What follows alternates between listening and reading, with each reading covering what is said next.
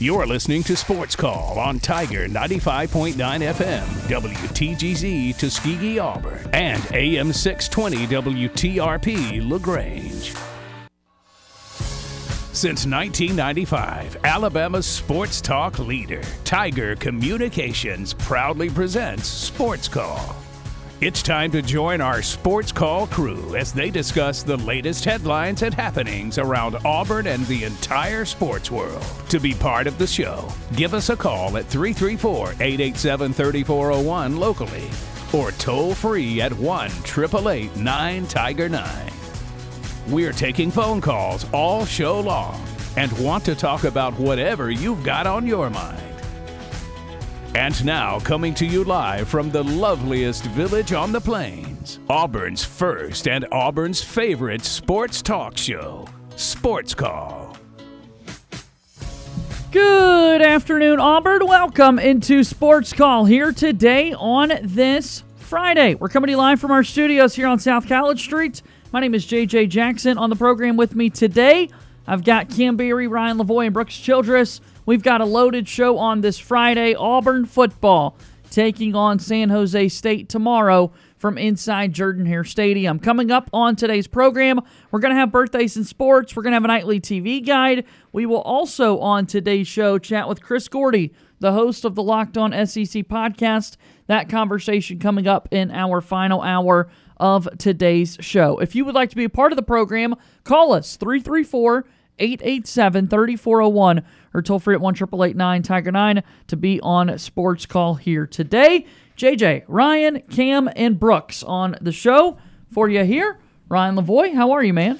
Doing well, man, and um, excited for another week of football, and excited that the NFL is here as well. Let's go. Got to see the uh, Bills and Rams last night, and uh, just really grateful to be breaking down football again, and, and made it to another cycle, another season of of athletics. Because again, in summer, despite there being baseball and kind of the conclusion of NHL and NBA in June uh, you know, obviously, it, kind of feels like it kind of ends the cycle, and you feel like you you kind of start everything over again in September with with both forms of football, and then you'll eventually get into basketball season and that sort of thing. So, um, really looking forward to another weekend of college football. Um, looking forward to the start of the NFL as well, and uh, I think it's going to be uh, go- we're going to have a lot of entertaining games. And again in the college football slate i just feel like there's a, a, nice helping of games all of these weeks. I feel like when you ever you have a,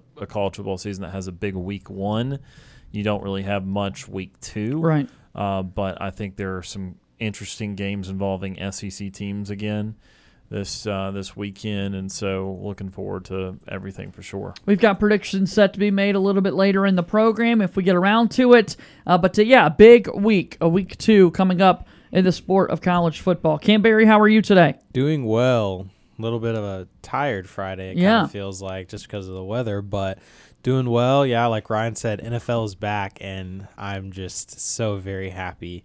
Uh, pretty pretty good game last night up until probably like the third quarter. Um, but overall, just enjoyed the fact that the NFL was back, honestly, and um, ready to see uh, how Auburn plays against San Jose State, um, especially after what happened last week, especially with the quarterback situation and how that's going to progress um, as the weeks go on. So, yeah, excited. And uh, the Braves take on uh, the Mariners tonight. Start that. Uh, I think it was just. I think it's just two games, maybe three games. Three series, games. Yeah. Three games. Three game series against the Mariners uh, should be a little challenge because the Mariners are trying to fight and uh, stay in a, a wild card spot. I want to say. Um, so yeah, that'll definitely be interesting. But yeah, doing great it's going to be fun to watch Braves baseball this weekend as they get down uh, into the nitty gritty of the postseason or of the regular season, trying to get towards postseason competition and seeing whether or not Atlanta can win that National League Eastern Division title. Also in sports, we saw in, in baseball particularly big news today with the pitch clock being instated, uh, the banning of a shift in Major League Baseball. Bases are larger now, so we're going to see some major changes coming to the sport next season in 2023. So we'll make it through the fall here, and then uh, come April, come April of 2023, when the new season gets started, it's going to be a little bit of a different baseball game. I am in no way, shape, or form in support of banning the shift, or yeah, in, in support of banning the shift. I just don't understand.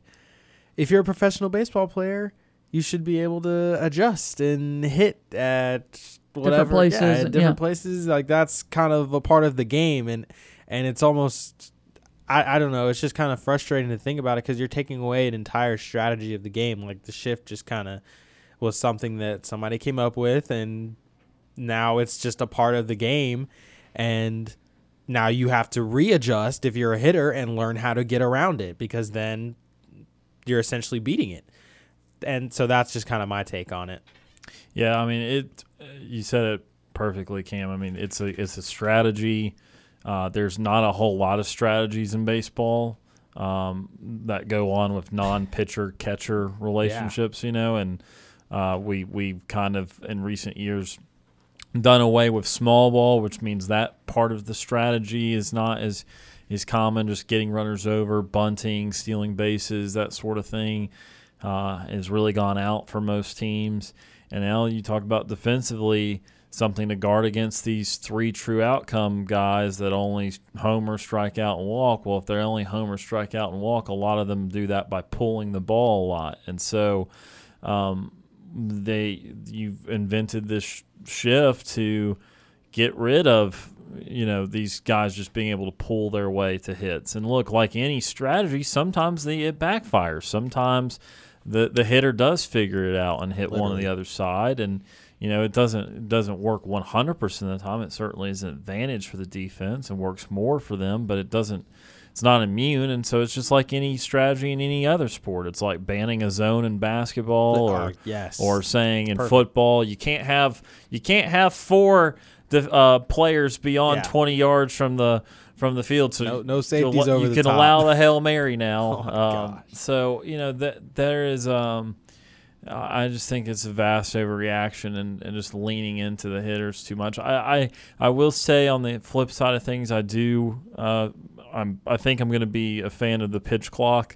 Um, interesting stuff that I was reading from Mark Bowman today about the Braves pitching staff that um, the pitch clock is going to be 15 seconds if no one's on base, 20 seconds with someone on base.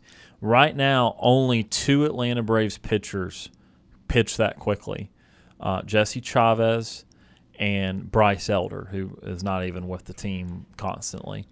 Um, most of the guys are three to five seconds slow, and it, the major league average for someone that is pitching out of a windup or pitching with no one on base is 18.1 seconds. So on average, pitchers will have to speed up three seconds, and that's a similar figure for out of the stretch uh, with with runners on. Kenley Jansen with his abbreviated windup and his hip flex and whatever's going on, he is a lot going on He always. is 11 seconds slow on average. Oh man. He pi- his average time of delivery or time to delivery is 26.1 seconds.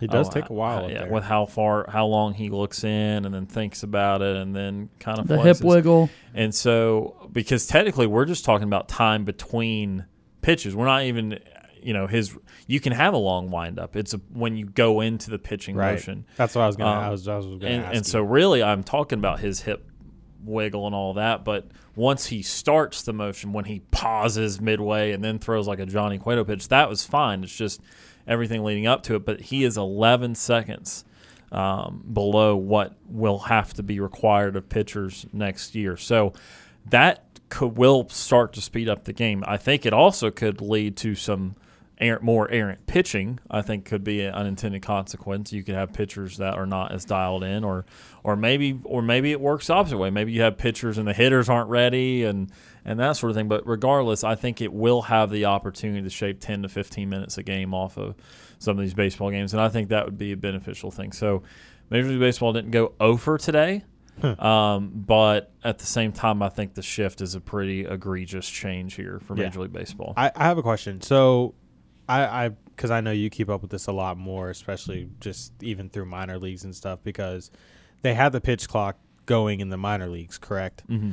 Um. So, what is the penalty for when Ball. they take the, so it's just a ball? Yeah. Okay. I believe it's just a ball. You don't. They don't get on base for it. Um, It's just yeah, it's a ball. Okay. Yep. Gotcha. It's gonna, but it's crazy. I mean, only two Braves pitchers right now, as Yeah, you said, that's would be not- it's not able to go out there and throw. Yep. Again, you've got five starting pitchers, so you don't even have enough right now to field your starting rotation. And then every team's got large bullpens. You've got so many guys that have got to be able uh, to get this pitch clock down, and uh, it's going to just be a big adjustment. By the way, the, the specific numbers are Elder is right on the figure. He's 15.0. But Chavez is one of the quicker workers in the league. He works at like 12.9 seconds, which is incredible. Um, but when that average is 18.1, that means that means half the pitchers are faster than that already. And that means a lot of the pitcher, or excuse me, a lot of uh, half the pitchers are already slower than that, and that still means there's still 2.93 seconds worth of pitchers that are better than league average in pace of pitching, and are yet still, Still would be deemed slow. not good Yeah. enough, not fast enough. So um, that's like I said, that's where I feel like it's going to make at least somewhat of a tangible difference because that is going to require essentially every single pitcher, probably about 90 to 95% of the pitchers in Major League Baseball are going to have to speed up because of this. So when you think about each team throwing between 110 and 150 pitches in a game, if every one of those pitches is a couple seconds quicker, on average three to four seconds quicker, then that adds up. So, I mean, doing some rough math, you know, every 30 pitches you save a minute at least. Or no, excuse me, every 20 pitches you save a minute. So then you save six, seven minutes a team, two teams. So yeah, I think it'll, It'll save help. about 15 minutes a game, or at least that could be the hope. It'll help. Uh, we'll just see. A- And, then the shifts are an entirely different discussion. And and yeah, a lot of changes. And they say to the that's a pace of play thing too, because they argue that you have to wait for the defense to rotate. I mean, Right. We're just talking. We're talking seconds there. Yeah. You know, a few times a game, but but that's the a reason that Major League Baseball will hide behind is that they can save another couple minutes a game based off of that. I'm going to be interested to see the batters' uh, adjustments in this as well because you got to get in the box from a mental perspective, you got to be ready to go. I'm in the box, pitch is coming. Let's see if we can hit it. So, uh, yeah, changes coming to Major League Baseball starting next season. Let's take our first time out of today's show. When we come back, James from Montgomery has called into Sports Call. James chats with us after this break here on Tiger 95.9 FM.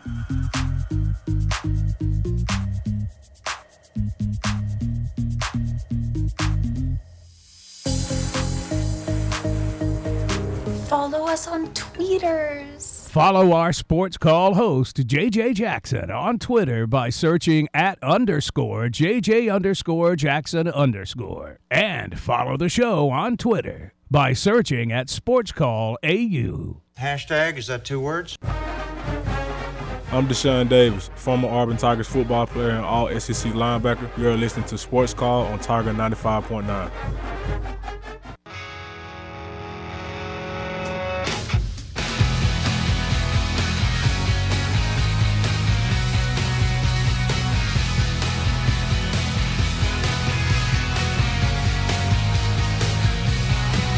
Welcome back into Sports Call on Tiger 95.9 FM and on the Tiger Communications app. JJ Jackson inside the studio with my good pals Ryan Lavoy and Cam Berry as uh, we're taking your phone calls 334 887 3401 or toll free at 1 Tiger 9 to be on the program.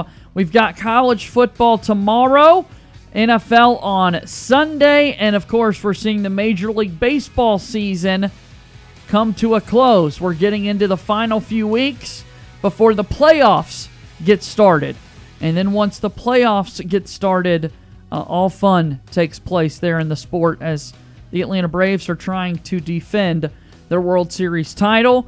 We've been talking a little bit already about what's to come in the sport and uh, some changes coming to the sport in 2023. 2023, we are going to see some changes to the sport and uh, including pitch clocks being factored in. Sam Dykstra writes for MLB.com, and uh, he's got some numbers, Ryan, to give folks an idea of trying to save some time. Yeah, average time of nine inning game by level this season Major League Baseball is averaging three hours and four minutes. That actually feels a minute or two quicker than in previous Yeah. years. I thought it was closer to three ten, but three hours and four minutes. AAA two hours forty three minutes. That's twenty one less minutes for those doing the math at home. Double A two hours and forty minutes. That's twenty four minutes quicker. High A two hours thirty four minutes. That's a half hour quicker. Wow. And single A two hours and thirty six minutes, twenty eight minutes quicker. So the moral of the story is all those leagues are doing pitch clock, and AAA um, is the closest to Major League time, but it's still 21 minutes quicker. I anticipate some of that. You know, minor leaguers can work at quicker pace, so I still think maybe more around that 15 minute and speed up. But there's real evidence there that the pitch clock does do its job and speed up games by again at least a tangible amount. Those numbers from Sam Dykstra with MLB.com, a minor league baseball reporter. Also read his work, MILB.com as well. All right, 334 887 3401 if you would like to call in to be a part of Auburn's first and Auburn's favorite sports talk show as we go to the phone lines for the first time today. James from Montgomery. James has called into Sports Call. Hello, James. Hello, and War Eagle. War Eagle, sir.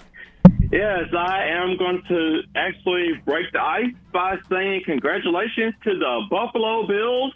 They actually swept off the Super Bowl champs last night. That was a really, really good game that Josh Allen actually made last night. Yeah. It was it was a Hollywood script ready for the making. Yeah, I'm, I'm glad you broke the ice with that one because the Buffalo Bills were pretty elite yesterday. Yes, because I think with the Buffalo Bills, I actually see great things coming out with the Buffalo Bills, and I probably see them actually playing my Dallas Cowboys in the in the Super Bowl sometime in 2023. So I'm just gonna see. I'm just keeping my fingers crossed and keeping my hopes alive to see if the Dallas Cowboys will make it to Glendale, Arizona once again. Yeah, and take on Buffalo because Josh Allen did look amazing. That'd be quite the matchup. Josh Allen versus Dak Prescott. Who's the better quarterback? Who's the better quarterback between Josh Allen and Dak Prescott? I will have to say I will give that to uh, no other than Dak Prescott as well. Wow. Okay. All right. All right. Why do you say that? Well, because with Dak, I mean, he reminds me of like um, I would have to say he reminds me of Roger Staubach, like a younger um, Roger Staubach as well. Interesting. Interesting take on that. Yes, as well because he's been uh, he's been going through a lot of injuries, been going through a lot, you know, with his social media platforms. I've been, you know, keeping up with him on Twitter, and you know, he he's he's done, you know, he's keeping his his um his head on straight with uh so with uh mental health issues. Yeah. That, that he that he always talks about his brother and his mother and and I, I think that's a really really hard thing for a quarterback to actually you know come out and say. But I think he he could talk about that more as as things look a little bit better for him as well. Yeah. So you think the Cowboys and Bills could be going head to head in the Super Bowl? Who's the better wide receiver? Is it CeeDee Lamb or Stefon Diggs? I would have to give that to Stefon Diggs because before, um, I think Stefon was a Cowboy at one point. If I'm if I'm correct on that. Yeah, not quite. His brother is. His brother Trevon Diggs plays for your Cowboys, but Stefon Diggs was playing for the Vikings.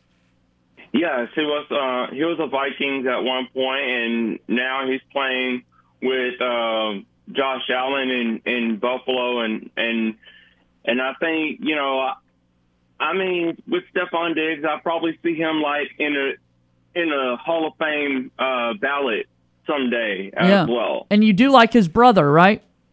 Yes, I actually do love uh, Trevon Diggs. Uh, I do. I actually love, um, you know, when they actually um, match up. You know, wide receiver to wide receiver is is always a it's always a good brother.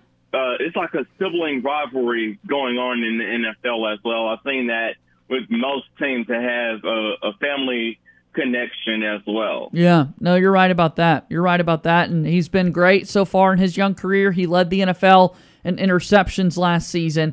Uh, do you think CeeDee Lamb is going to have a big season as a wide receiver? Um, yes, I think CeeDee Lamb is going to have a big uh, a big turnout this year, and seeing what he's really going to do for for the Cowboys on Sunday as well. All right, we'll have to see how all that plays out. Tell me something else on your mind. Well, I know that um, you know from last from last night's game, um, one of the um, players for the Los Angeles Rams have called his retirement. Uh, I think that is uh, number 99. He actually called his retirement earlier today as well. Uh, uh I think it's Aaron. I think it's Aaron Donald. You think he retired? Yes, he has called it his retirement. And while they were talking with him on uh, first take, they were actually saying he was actually going to retire from playing with the Los Angeles Rams because I think it's time for him to hang it up and just, you know, be with his family as well.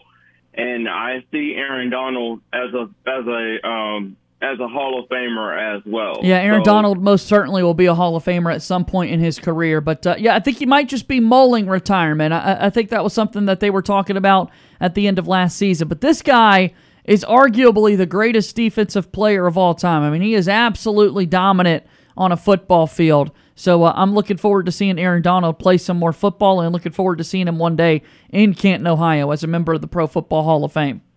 Yeah, as well, because I mean, he is really he's a really good uh, football player on and off the field as well, and I'll probably see him, you know, be a first round Hall of Famer, a first round ballot Hall of Famer in Canton, Ohio, in, in the near future as well yeah, we'll see what happens, and uh, we'll see how he can move forward. That's for sure. What did you think about those Major League Baseball changes that we were talking about? About uh, the pitch clock and trying to speed the game up a little bit and banning defensive shifts? Well, I am very excited with that. So um, that's very exciting to actually see that. That's going to be coming out in 2023. So um, with Major League Baseball and, uh, you know, the affiliates with uh, my home team, the Montgomery Biscuits. I mean, we're we're just going to see how things are going to look, um, you know, for 2023 as well, and uh, seeing what changes we might make uh, at the end of this year when the when the season is um, is uh, is actually wrapped up at the end of uh, September as well. Yeah, it, will be fun to see kind of what changes moving forward with the game and and uh, how exactly these pitch clocks are implemented if they're going to get the success and feedback that they want to see and that sort of thing. Do you have anything else on your mind today? Um, well, actually, I do. I'm actually going to be watching at 11 a.m. I'm going to be watching the Texas Longhorns actually defeating the Alabama Crimson Tide. So I got Texas winning it all on uh, Saturday morning as well. I just don't know. It feels like it's going to be tough for Alabama to win that football game. Convince me why Texas is going to win. Well, because Texas, they really have a great, uh, a great head coach. They really have a good quarterback, and and with a lot of people that are going to be in in uh, in the stadium tomorrow that's going to be kind of hard for Alabama to actually get, you know, to actually wrap their head around a lot of noise to cancel that noise out. So I know it's going to be kind of loud in in uh, Arlington, Texas. So I think it's going to be very hard to to keep a, a, a steady mindset when you're playing against Texas as well. Yeah, Texas is in Austin. The uh, Austin, oh. Texas is where it's at. Yeah. Oh, okay, in in Austin, Texas. On that, sorry. No, you're good. You're good. But you do think Texas is going to win the football game? Yes, I actually I do. I do indeed because um, yesterday they were showing um, highlights from different years that all that Alabama and Texas actually played, and some of the some of the highlights weren't quite. There weren't quite honest as well. Some of them were a little bit off as well. They faked the highlights, you think? They created fake highlights? Yes, because they did the first one, and Alabama did not win against Texas in the first one when they actually played. And I think when uh, they said that Alabama won the first one um, when they actually played in 1973. Okay. And and I actually looked at it. I actually um, looked through the highlights on my phone, and in '73, Texas actually beat Alabama, but it was a higher scoring um, percentage on that one as well. Who's your favorite Texas football player of all time? Um, uh, it's A lot of choices. hard- it's kind of hard to to determine as well. You like Vince Young? Um, I actually, when I was a little kid, I used to I used to look up to Vince Young as well, and um, you know, trying to trying to imi- to imitate him as well. You know, all the running styles that he used to do as well. Yeah, he'd probably be my favorite Texas player of all time.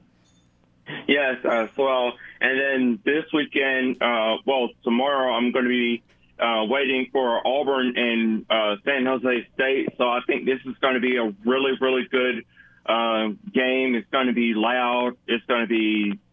It, it's just going to have a lot of fireworks in, in Jordan Hare Stadium as well. And I know this is homecoming weekend, and then on top of that is uh, first responders weekend. I wish I was there to you know to be there for homecoming as well but you know i'll probably be there in spirit as well Yes, no doubt about that.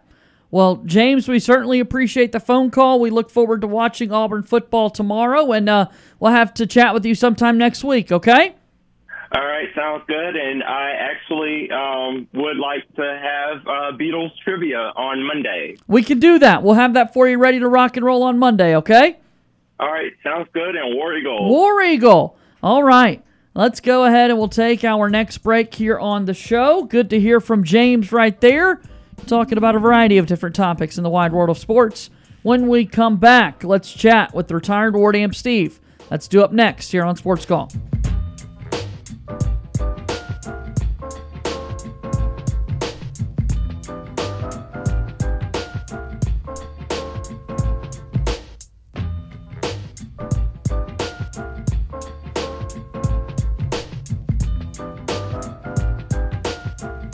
We need a timeout. Sports Call will be back after this quick break. We're done paying the bills. Now back to Sports Call on Tiger 95.9.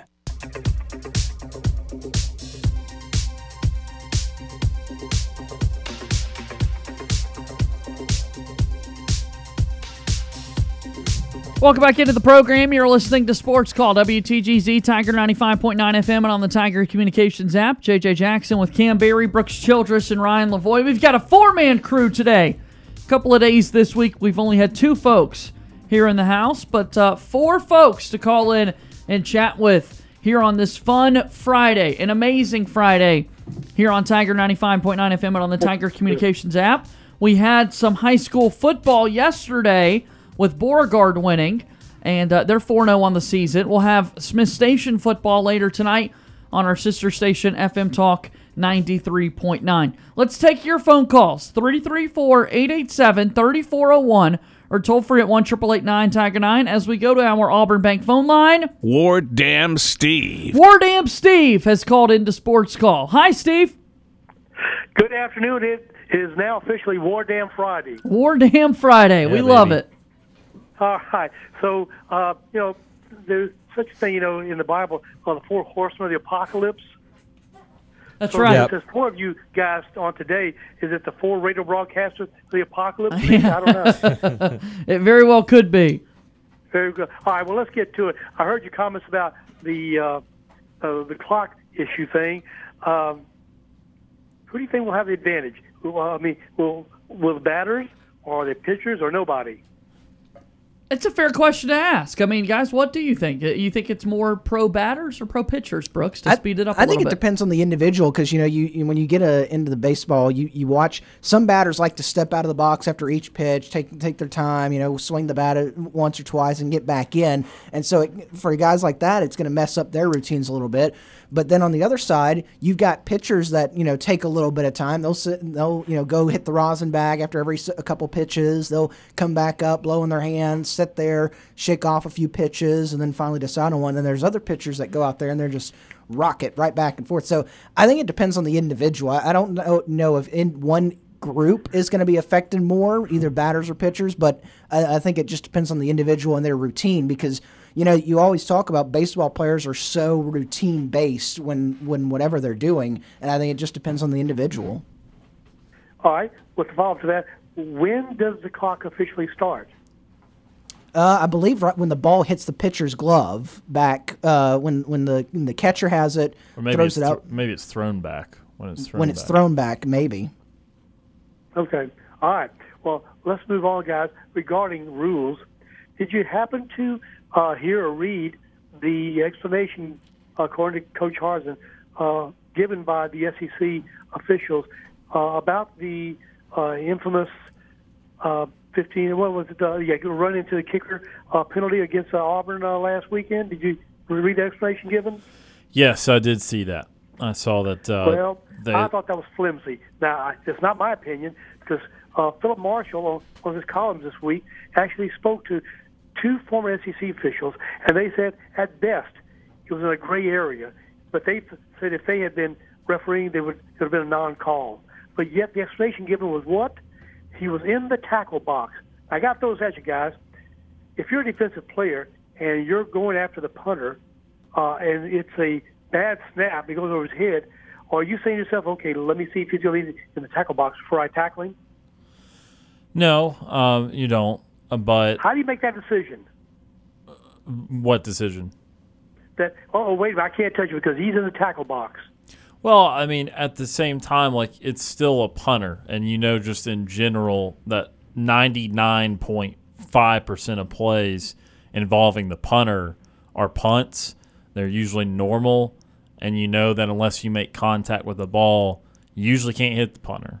Um, and I, as quirky as that play was, I just remember when it happened live. I said, "Oh, they just hit the punter." That's I, I still thought gut gut you know initial reaction they were going to throw a flag for that, and then they ended up doing that. And so I really, it was a strange play, and I'm really surprised that uh, we're still talking about this on Friday. Yeah, well, you know the reason I bring it up because uh, you done. I mean, they have no way of knowing the defensive uh, players if the punter may or may not. You know, he may just fall on it, or he may try to throw it as a pass because that happened in the Super Bowl. You may remember that. Yeah, There you you have fake punts from time to time, Yeah. but you So, can hit the uh, punter if they're throw. I mean, you- it's kind of obvious if they're trying to drop the ball down to kick it, or if they are trying to roll out and throw it. Okay. All right. We'll leave that alone. Enough of my whining and complaining. Here's what I don't want to be whining and complaining about come Monday. Uh, you know, I'm, I know if was playing with me, but I'm I'm putting down a thousand dollars again on Auburn minus 23. It's 23 points now that we're favored by. So what I don't want to come Monday uh, and complain and whine about is I don't want Auburn or myself to be on the bad beat section episode uh, of Mr. Van uh, Van, Pelt. Um, uh, you know his uh, bad beats uh, section because last last weekend I got robbed uh, with that garbage touchdown. I think I, I feel confident about it. Um, San Jose State again. They struggled with Portland State. They should have. They could have. Eat, I shouldn't say should have. I didn't watch the game, but they could have lost. They trailed the entire fourth quarter. They were down 17-14 before they scored with like two or three minutes left. So um, San Jose State has already demonstrated struggling with an FCS team uh, that's probably very similar to the caliber of Mercer. San Jose State's got to come across the country to play this game. Uh, I do not expect this to be. I, I would take Auburn in the over, and I would take it pretty confidently. Okay, well, uh, I hope you're as confident, and uh, hopefully the team is uh, that confident. I want to see some people who are not starters or first string players uh, in the fourth quarter. Uh, I want to see some backups. What do you hope to see, guys? Uh, I, I I hope to see the same. Look, I mean, there's only so much we can learn about the starters playing teams like this. We've talked about that in the lead up to the season. We've talked about it post Mercer, and we're going to talk about it pre Penn State. So I think what you just want to see is experience for younger players, for players that are maybe not as set in their roles. I think you saw Bryan Harsin kind of allude to the fact that he would like to get some freshmen in there for this game because look we all know with the new redshirt rule that was implemented about five years ago or so that you can play guys three or four times in a season before they burn a red shirt. And this is the game to do that because, in all likelihood, you're not playing freshmen that haven't played all year in games like Texas A&M and Arkansas and Ole Miss and Alabama. So this is the time to play them. And so I think you'll see in the fourth quarter a lot of guys get opportunities that uh, wouldn't otherwise get opportunities, and and that could be the same for the quarterback position. That could be the same for a lot of different positions out there. Got about four minutes left in the hour, Steve. Four minutes left. Hey, all right, all right. Uh, I'm I'm on the clock. All right. So you know, I yeah, because last last uh, weekend we saw people like Derick Hall, uh, Cam Hill, still uh, Cam Riley still uh, in there. You know. Yeah, until the last drive, the starters were essentially out there. Yeah, last drive or two. I don't want to see that. All right, moving on real quickly, guys. Do you know what happened on this date in the NFL? In uh, I'll give you the date, 2007, 15 years ago. 2007. Not off the top of my head. Uh, I thought you might have known this one. Spygate. Wow, 15 years. That's crazy. Yep, it's uh, been that long. History Channel the NFL nabs New England Patriots in Spygate scandal. Let's go. Uh, All right. Uh, I loved it. And how did it happen? Apparently, uh, one of their assistants, who's 26 year old, uh, was videotaping what hand signals from New York Jets defensive assistants on video. Uh, they caught him, and uh, you know what? Uh, you, I, to me, that wasn't very much money. Belichick was fined five hundred thousand dollars, which was the maximum and the team only 250000 and they had to forfeit their first round pick in the 2008 draft. But here's what uh, they said was remained controversial.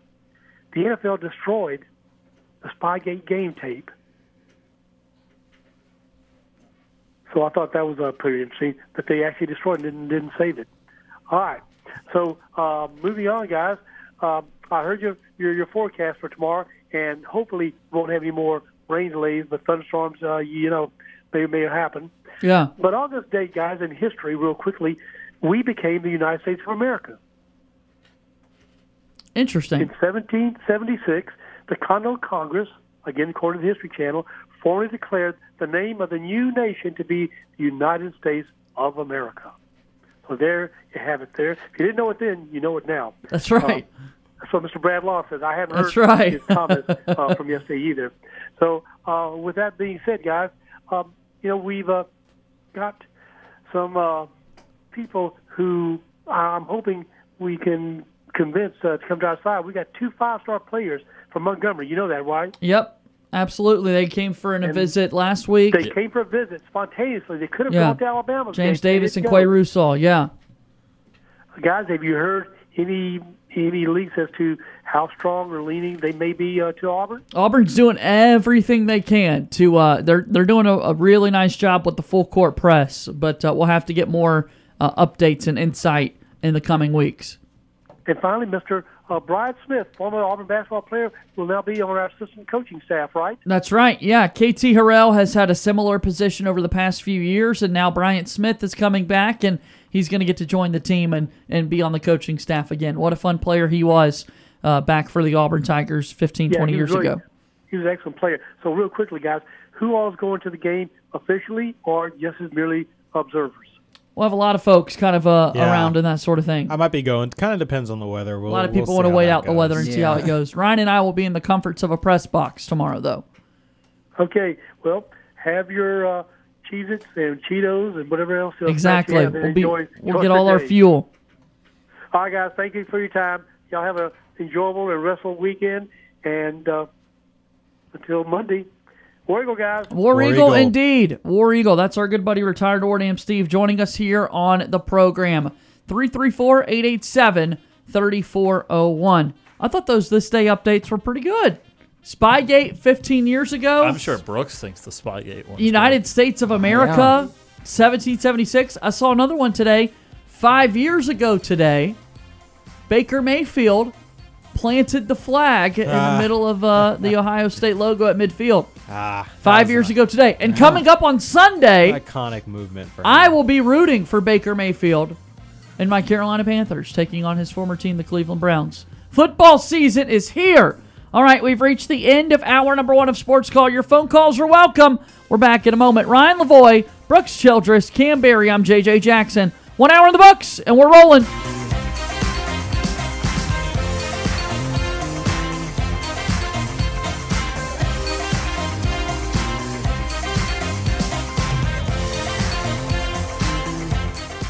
One hour of our show is in the books. We've got more to come. Stay tuned for another hour of Sports Call right after the break. You're listening to Sports Call on Tiger 95.9 FM, WTGZ Tuskegee, Auburn, and AM 620 WTRP LaGrange. Since 1995, Alabama's sports talk leader, Tiger Communications, proudly presents Sports Call. It's time to join our Sports Call crew as they discuss the latest headlines and happenings around Auburn and the entire sports world. To be part of the show, give us a call at 334 887 3401 locally or toll free at 1 888 9 Tiger 9. We're taking phone calls all show long and want to talk about whatever you've got on your mind. And now, coming to you live from the loveliest village on the plains, Auburn's first and Auburn's favorite sports talk show, Sports Call. Second hour of Sports Call starts right now on Tiger 95.9 FM and on the Tiger Communications app. JJ Jackson is my name inside the studio with Ryan Lavoy, Brooks Childress, and Cam Berry. We're having fun so far. One hour concluded, and we've got more to go here on this Friday as Auburn prepares for their game tomorrow, taking on San Jose State from inside Jordan Hare Stadium. Kickoff set for 6:30. The broadcast will start at 3:30 p.m. on FM Talk 93.9 with the Tiger Tailgate Show. We do this each and every day as what we want to do right now to open up the second hour of our program is celebrate our birthdays in sports. It's time for today's birthdays and sports. All right, birthdays and sports here on a Friday. A fun Friday indeed. And um, we're going to have a group project for birthdays and sports today once we get to the end of this. Are we? Requiring it at the very end today. September 9th, 2022. Here are our birthdays. Bob Stoops is turning 62 years old. Big game. The former college football head coach, current Dallas Renegades head coach of the XFL. He was the head football coach at Oklahoma from 1999 until 2016, and as an interim in the 2021 Alamo Bowl. Completely forgot about that, but he did come back. People forget. after uh, after Lincoln Riley bailed on him. He's like, I'll come back. Uh, 191 and 48 record as the Oklahoma head coach, national champion in 2000, 10 time Big 12 champion as a head coach, two time Walter Camp Coach of the Year. He's a six time Big 12 Coach of the Year. He's been an assistant coach at Iowa, Kent State, Kansas State, and Florida. Big Game Bob is turning 62, Brooksy. Big game Bob. I remember I was always just going to say Big Game Bob. Yeah, to me. you Big game, Bob. He was he was game, such a fun coach to watch, and you know I know a lot of uh, there's a lot of Auburn I guess history with them because it seems like every single time that there's been a coaching vacancy in the last 10, 15 years at Auburn for head Bob coach, Stoops. everyone or there, there's always the one rumor that's oh did you hear Bob Stoops was in town interviewing for the job? Yeah, he was- he was here. Yeah, It- he was this close to coming. that is joke, fun. joke was on us. It was Mike. Yeah. it wasn't even Mark the Kentucky. It was Mike, the, the the guy got fired from Arizona. Bob Stoops, 62 years old today. Matthew Slater is 37, NFL special teams player for the Patriots. Officially, if he had to line up at a position, it would be wide receiver. The three time Super Bowl champion, two time first team All Pro, 10 time Pro Bowler. played college football at UCLA. Let's go Bruins. From 2003 until 2007. Matthew Slater is a name that every major football fan knows, and this guy's a 10 time Pro Bowler as a special teams extraordinaire. That is right. quite the career. It's like got to be Belichick's favorite player. Uh, yeah, that and the like the Yale guy he picks at the in the draft. Yeah. Just saying Slater's been so consistent. Billy Hamilton is 32 years old, MLB outfielder with the Minnesota Twins. Drafted by the Reds in 2009. He played in Cincinnati from 2013 until 2018. Has played with the Royals, Braves, Giants, Mets, Cubs, Indians, White Sox, Mariners, Marlins, and now Twins. He has, in his career, 321 stolen bases. Billy Hamilton is 32 years old today. Too bad he's got like a 221 career batting average. That boy fast. He would have he would have stole double the amount of bases. if he got on He played as you know. He, you said he was drafted by Cincinnati. He played Double A at Pensacola, Uh-huh. and so I got to watch him in Double A, and it was like he was so fast. And you just that that was always the uh, when, when they do the news clip at the in in the sports segment and be like, oh, the Blue Wahoos played tonight. Always one of the clips was him stealing a base, every single game. Shane Battier is 44 years old, the former NBA small forward, two time NBA champion with the Miami Heat. He was the number six overall pick in the 2001 NBA draft, two time NBA All Defensive Second Team, NBA Teammate of the Year award winner in 2014. How about that? The Teammate of the Year award winner in 2014 for Shane Battier. Good guys. That's awesome. Uh, he played in his NBA career with the Heat, Grizzlies, Rockets. Played four years of college basketball at Duke University, Eh. where he was a national champion in 2001, the 2001 Naismith Player of the Year, number 31 jersey retired by Duke. One of the greatest college basketball players, three time Defensive Player of the Year award winner in college basketball. That will never be done again. Shane Battier, 44 years old. Bold proclamation. It's just not going to happen again. Nobody's going to. No, Nobody's not going to gonna do it. happen. Uh, Mark it down. Well, JJ would know. He knows that the media bias would never allow anyone outside of Duke University to do that. Um, Luc Mbah a Moute. And if you want to throw his middle name in there, Luke Rash- Rashard Rashard, yeah. Mbah a Moute. Uh, but uh, yeah, first name Luke, last name Mbah a Moute. I'm a former NBA power forward, drafted by and played with the Bucks from 2008 until 2013. Also played with the Kings, Timberwolves, 76ers, Clippers, and Rockets. Played college basketball at UCLA. Go Bruins. He plays for the Cameroonian national team. Bet Shane Battier doesn't do that. Uh, J.R. Smith has a birthday today, a former NBA shooting guard, 18th pick in the 04 NBA draft, drafted out of high school, two time NBA champion. Also, I love this. Shane Battier, two time NBA champion with LeBron James. J.R. Smith, two time NBA champion with LeBron James. Uh, he also LeBron played one greatness. season with the Zhejiang Golden Bulls That's right. in the Chinese Basketball Association. He's recently enrolled at North Carolina A&T State University to pursue his college degree and play college golf. J.R. Smith, happy birthday, brother. brother. Brother. I think my my favorite J.R. Smith. Two there's two favorite two favorite J.R. Smith pictures of all time. Is at the championship parade where he's just shirtless for hours. Yep. Just I showed up without a shirt. I don't know where his shirt went.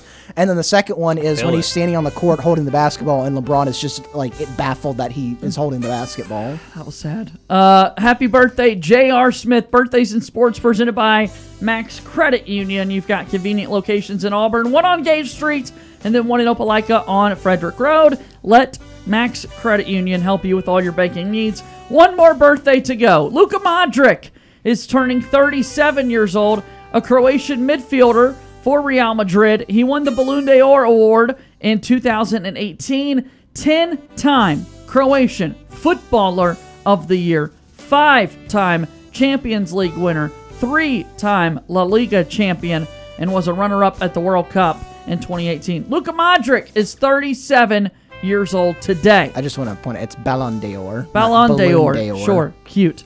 Uh, in 2018. Wow. Ballon Yeah. d'Or. Okay, my apologies. Um, has Mo Salah won that award? Because you should know it if a Liverpool yes, he has. player's won it. Yes, so. he has. Um, No, Mo won the balloon. He won the balloon. That's what the Liverpool all guy right, did. birthdays and sports. Here's our project. All Yeah. right. All right, yeah, group project for us. All right, Yep. we're gonna power rank those seven guys that have a birthday. All right. Uh, Shane Battier's last. And just by however we, I mean, obviously it's multiple sports. So Modric, Here we go. Battier, Ma- Bamute, uh, Bob Stoops, Bob Stoops. Matthew Slater, Billy Hamilton, and J.R. Smith. God, this is a lot. This Uh, is a Bob lot. Stoops number one. Yeah, Bob. Bob Stoops Stoops is number one. one. Yeah, Bob Stoops number one. Wait, you said this is anybody's criteria? Yeah, what, however you guys want to rank right. them. Rank I- those I- birthdays. Bob do, Stoops is do you one. want to keep going? I yeah, got keep number going. Number two, two. is Modric, Luka Modric. yeah. Uh, yeah, well, he's because he's a. If you're just talking about who's in their sport, where they rank, I just want you to do he your won the own top power soccer rankings. player in the world. Right. So he's damn good at soccer. It's true. He might even be above Stoops if you're just talking like top of All right, so profession. I would have but Shane I'm gonna Battier go Stoops number 'cause one. the football. Yeah. Um, yeah, I would have J.R. Smith know, number two. College wasted potential guys in NBA probably. Yeah, yeah, I can see that. Keep going. What? He had a solid career. Yeah, it was solid. Yeah. But I would have expected the three-time defensive player of the year in the ACC and Never be college done again. Basketball to uh, you know be a Well, three-time. I mean, it's never going to be done again. I'm player of the sorry, Brooks. I don't mean to give you bad news if that's bad news to you. Yeah, just I like just you know, just like They- Coach K will never coach another Duke game again. Wow. He lost to North Carolina. I ended it. That was it. All right, where are you putting Billy Hamilton? Um, Oh man. Never I'm gonna gonna put again. Hamilton sixth. I'm gonna put Bamute last. Yeah. Um, I can still do this objectively. Batty is not last, although in my heart he is. Um, so seventh Mbah a Moute, sixth Hamilton. I'll go. I'll go Slater fifth, and then I'll go Jr. Jr. fourth. fourth and Battier three. I like that. Yeah, Modric two, Stoops one. Okay. Is that okay, Dookie boy? That's okay. Is that okay? Battier that. I third. like. I just love reasonable? you. I love J.R. Smith too. I mean, like I said, both I of those guys on they've got the same birthday and also they did both not know the won. score in a very important game. Yes, inexcusable, but they both won championships with LeBron James. Who was Two a of them. bigger part? Two This of them. is- Who was a bigger part? I think they This is both just a were question. great. I really If do. you had to say one had a bigger part, which let me just reframe the question. oh man. If you had to choose one, You take And- one. and I, this I is think, not I, even I- part of I- my I think argument, they're by the both way. in the same spot. You take ah, I one. only hold on, have you 34 take, seconds. You take one of those players off that championship team. Who do you have a better chance of winning a They championship still with, win. with? They still win the championship without those guys. Uh, hmm. I, I'm serious. They still win the championship without. You could find somebody else to do Here's those what I'll roles. say about JR. You have 18 Here's what I'll say seconds. about JR. You have A 18 bucket seconds. getter. That's what Now we're you gonna have break. 15 seconds. We're J- going to break. 2016 Game Seven. J.R. Smith hit a couple threes in the Yes. third quarter that were very difficult, that were very important in a low-scoring game. That's all I'm saying. And Shane Battier played great defense for those Heat title teams, Yeah. locking down Kawhi Sure. at times. All right, I right, was just asking a timeout. question. JJ Jackson and the guys want to hear from you. Give them a call to join Sports Call at 334 887 3401. I'm Jeff Whitaker Jr., former Auburn Tigers defensive tackle and national champion, and you are listening to Sports Call on Tiger 95.9.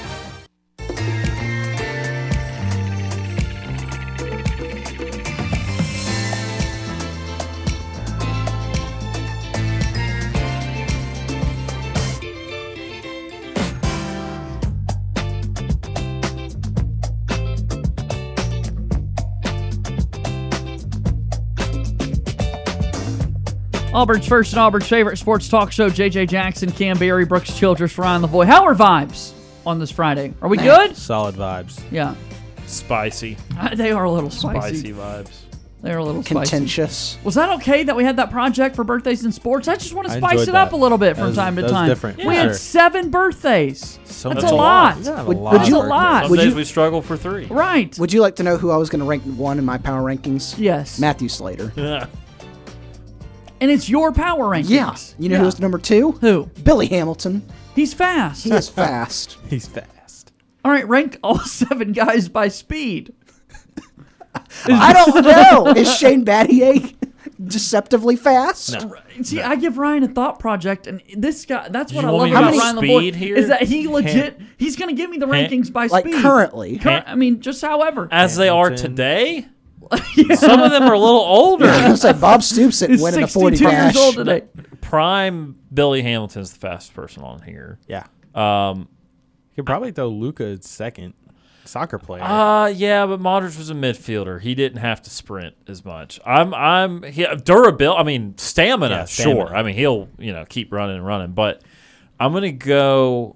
I'm gonna go The wide receiver, Matthew Slater Slater. two, Slater. Smith three. Battier was always pretty dang slow, actually. I I'm, I'll go Modric four. Mbah a Moute five, Battier six, and we all know Bob, Bob Stoops. I mean, I'm sure he liked. I'm sure when he saw a good Gatorade bath coming, he tried to get the Jets going and get away from that. But He gets a nice little jog coming out the tunnel. Ryan, thank you for doing that. yeah, Yeah. anytime you just give me people to rank And you can on rank the fly, 'em. just absolutely different walks of professional sports, and yeah, Rank the four of us by speed in here. Cam one, Ryan two. You know what you JJ gotta do. Yeah. Brooks Brooks four, yeah. don't don't give me more credit than I need. There's a pretty big chasm between two and the rest of the field, but Ca- Cam and Ryan. I'm speaking Brooks moves myself in as slow the- motion. Yeah. Cam and Ryan were the pinch runners on the team. Yes. this year. Let's put it that way. yes. I'm still upset that I got pinch ran for, even though I know I'm the slowest. because it because Cam did score. He came around to score, and I was like, that could have been my run. that could have added to my stats. Did we ever get official final stats on the season? I don't think. We I don't did. want them. Just needed that the last game, but yeah, we haven't done that yet. We could. I don't want them. Do you guys want to play again? What? next year. Yeah. The, oh, Yeah. I thought Yeah, we were of ranking. you want to come back for year three? Yeah. Okay. I just want to make sure. You want to come back for year three? I mean, if you'll have me. yeah. Hopefully, we can get more players, man. That's Just the hope. former well. baseball Hopefully, we'll have players. guys tear their ACL in the first game. And that's- that's pretty regrettable. That's pretty awful. I, look, I've done it before. Tear and the my, ACL. Yes, my yeah. speed and running has changed ever since that moment in my time in my Yeah. life took Used to be a place. speedster. Not at all, but I'm just saying I was definitely quicker than I currently am. He was more dynamic. I was- and to put it in his Definitely, the endurance dynamic. was way better, and just everything about it was was way better. Yep. Yeah. I, I hate it for you. I I I was there both times. I- Neither time was great. Duh, he's got two, two times with the ACL injury. So I've been fortunate to never have that happen. yeah. Were you there both times? I was there for the second one. I was. You called me. Um, I was actually probably watching Billy Hamilton play baseball when it happened the first time. You were in Pensacola. I was in Pensacola at a baseball game. That's wild. and you call you called me did you called hang up me. the phone and say, "Well, JJ will never be this fast again." He'll never be the You same. called me during the game, and I answered it, and I could not hear anything you were saying. And I said, "JJ, I'm at a baseball game. I can't hear a word you're saying." I remember that. I think then I tried to yell into the phone at you. and I could Yeah. not hear anything. I remember that. We've It's been like- friends a long time. JJ is in pain, immense pain. like I don't know what you're saying, but I'm having fun. Yeah. Hope you are too. We are going to hospital. You're being hospitable? Who's there with you? Oh man, you guys want to talk about college football? Sure. Always. Colt McCoy. How about that? Colt McCoy. I asked James who his favorite Texas player of all time is. How would you guys gonna- I answer was that question? Definitely going to say Colt McCoy as a joke, but it's probably Vince Young. Okay.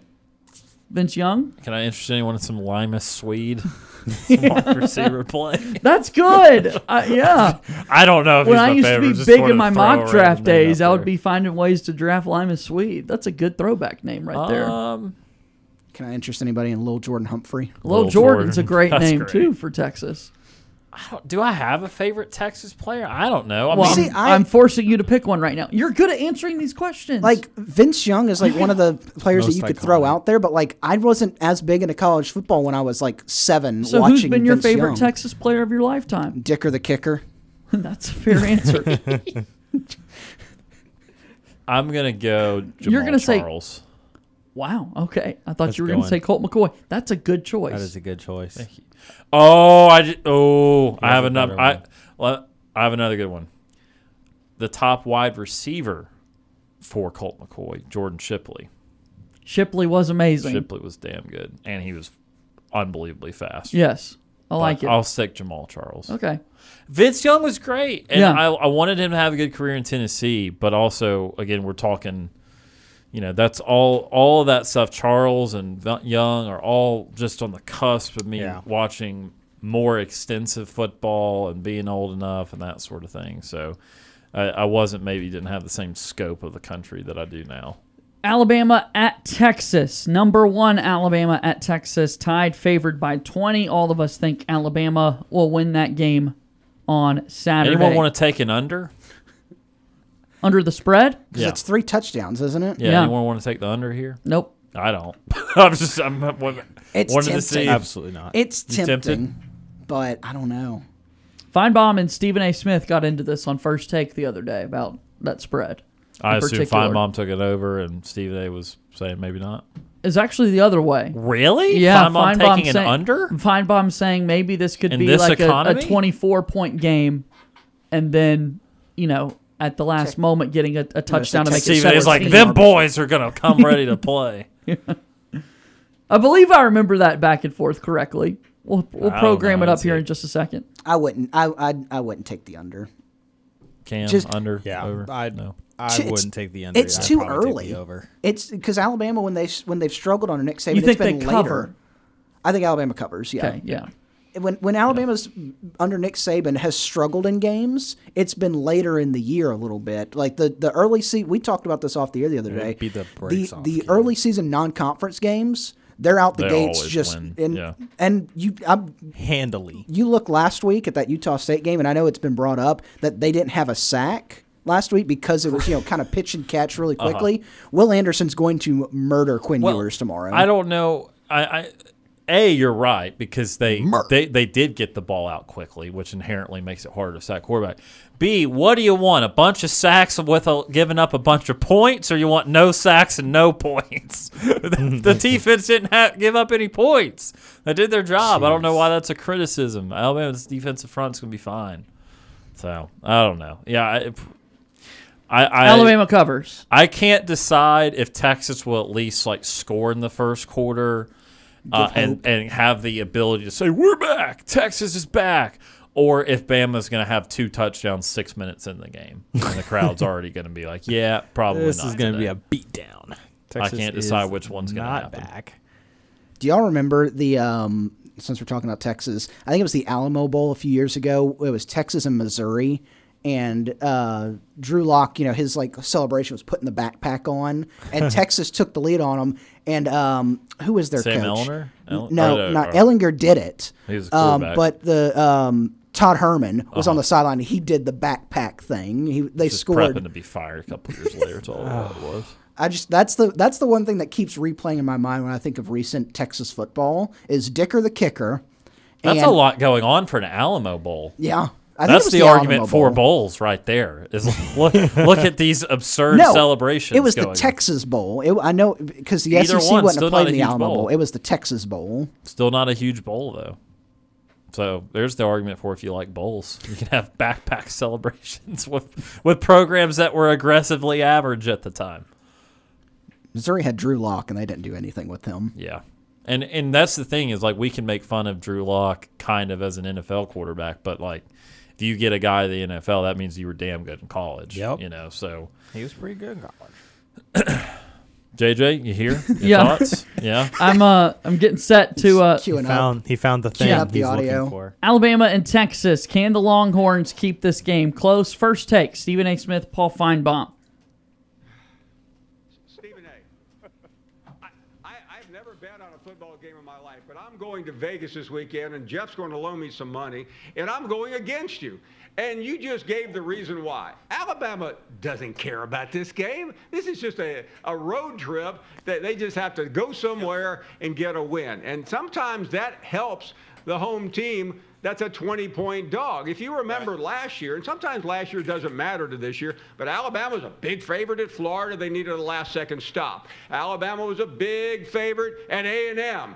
They lost the game. Alabama, big favorite at Auburn. They went to four overtimes. This is not a great heavy favorite team on the road because they believe Stephen A. Smith. They're watching right now down in Tuscaloosa. Hey, Stephen A. thinks we're going to blow them out by 40.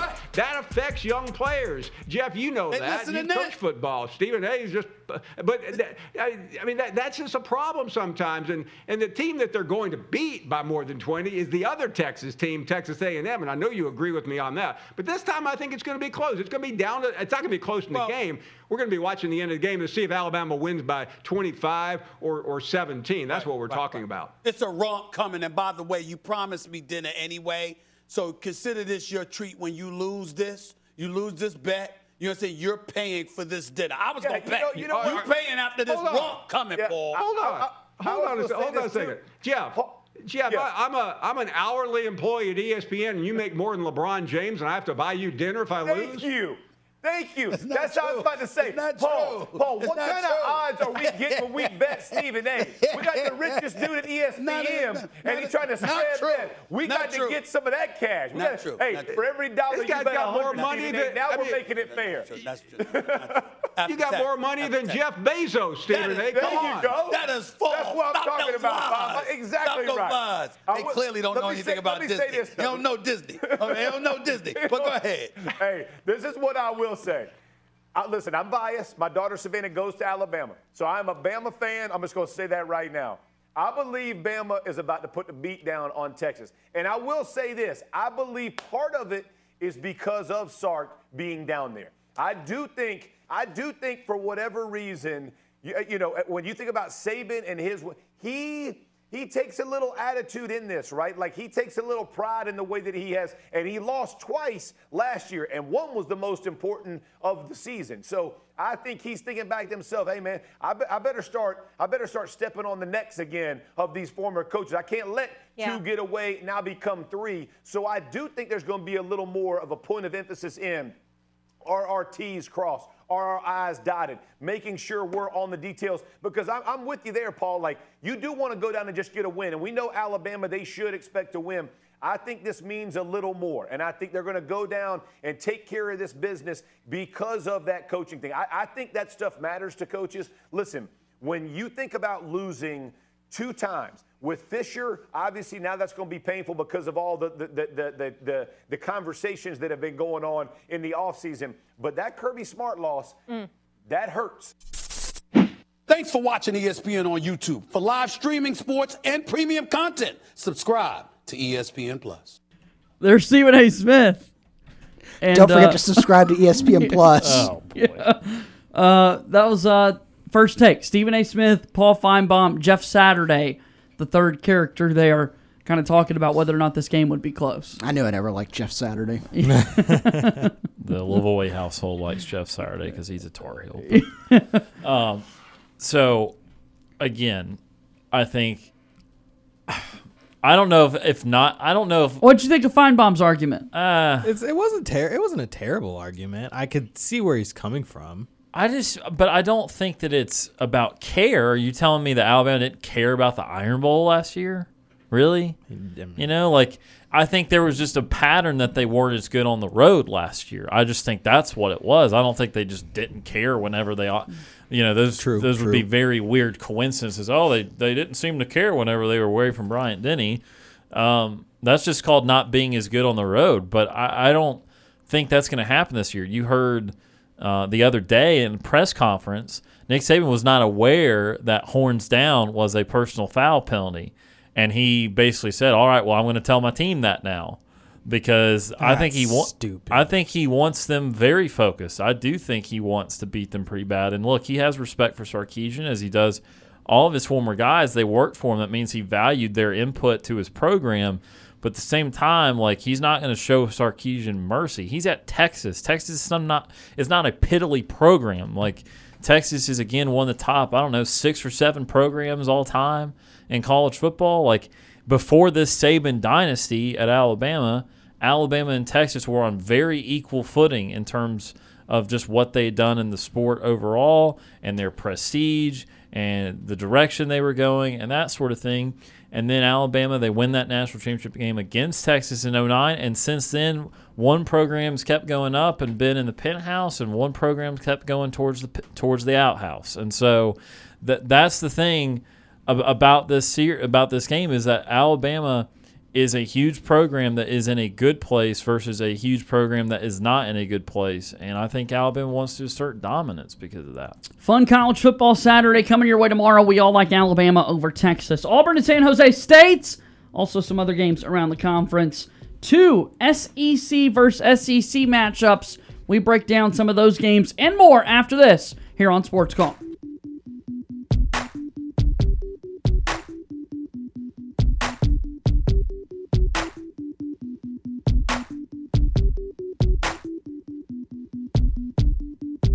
Sports Call has been on the air since 1995. Let's get back to Sports Call on Tiger 95.9. Feel free to give us a call at 334 887 3401 or toll free at 1 888 9 Tiger 9.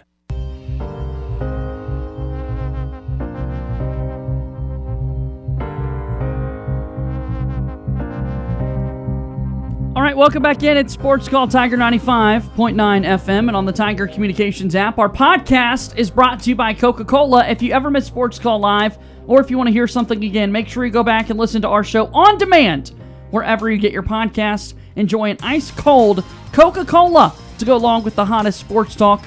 Coca Cola, taste the feeling. That podcast available on SoundCloud, Stitcher, Google Play, iTunes, Apple Podcast, Spotify, TuneIn and on the Tiger Communications app. Let me give a podcast shout out to Kevin in St. Louis. Kevin in St. Louis recently sent us an email talking about how much he loves listening to the show from all the way in Missouri, guys. I mean, we're expanding that sports call reach, which we absolutely love. Of course, more folks coming in during football season, getting more callers this week to be on the program as well. So it just makes it so entertaining and uh, a lot of fun to do this show. All right, moving forward here, we're looking at week two of the college football season. And uh, let's look at this game a Power Five matchup. The Mississippi State Bulldogs and the Arizona Wildcats. Mississippi State at Arizona. Ryan and Cam like Mississippi State to win this football game. Why do you think so, Cam? What do you like about Mississippi State? Uh, Will Rogers, Mike yeah. Leach. Yeah, they're, that they're, offense shouldn't be too bad. I feel like I just kind of went with. I felt like Mississippi State was just going to win that one. SEC dominance. I mean, yeah. SEC dominated the Pac-12 In this past honesty. week. Yeah.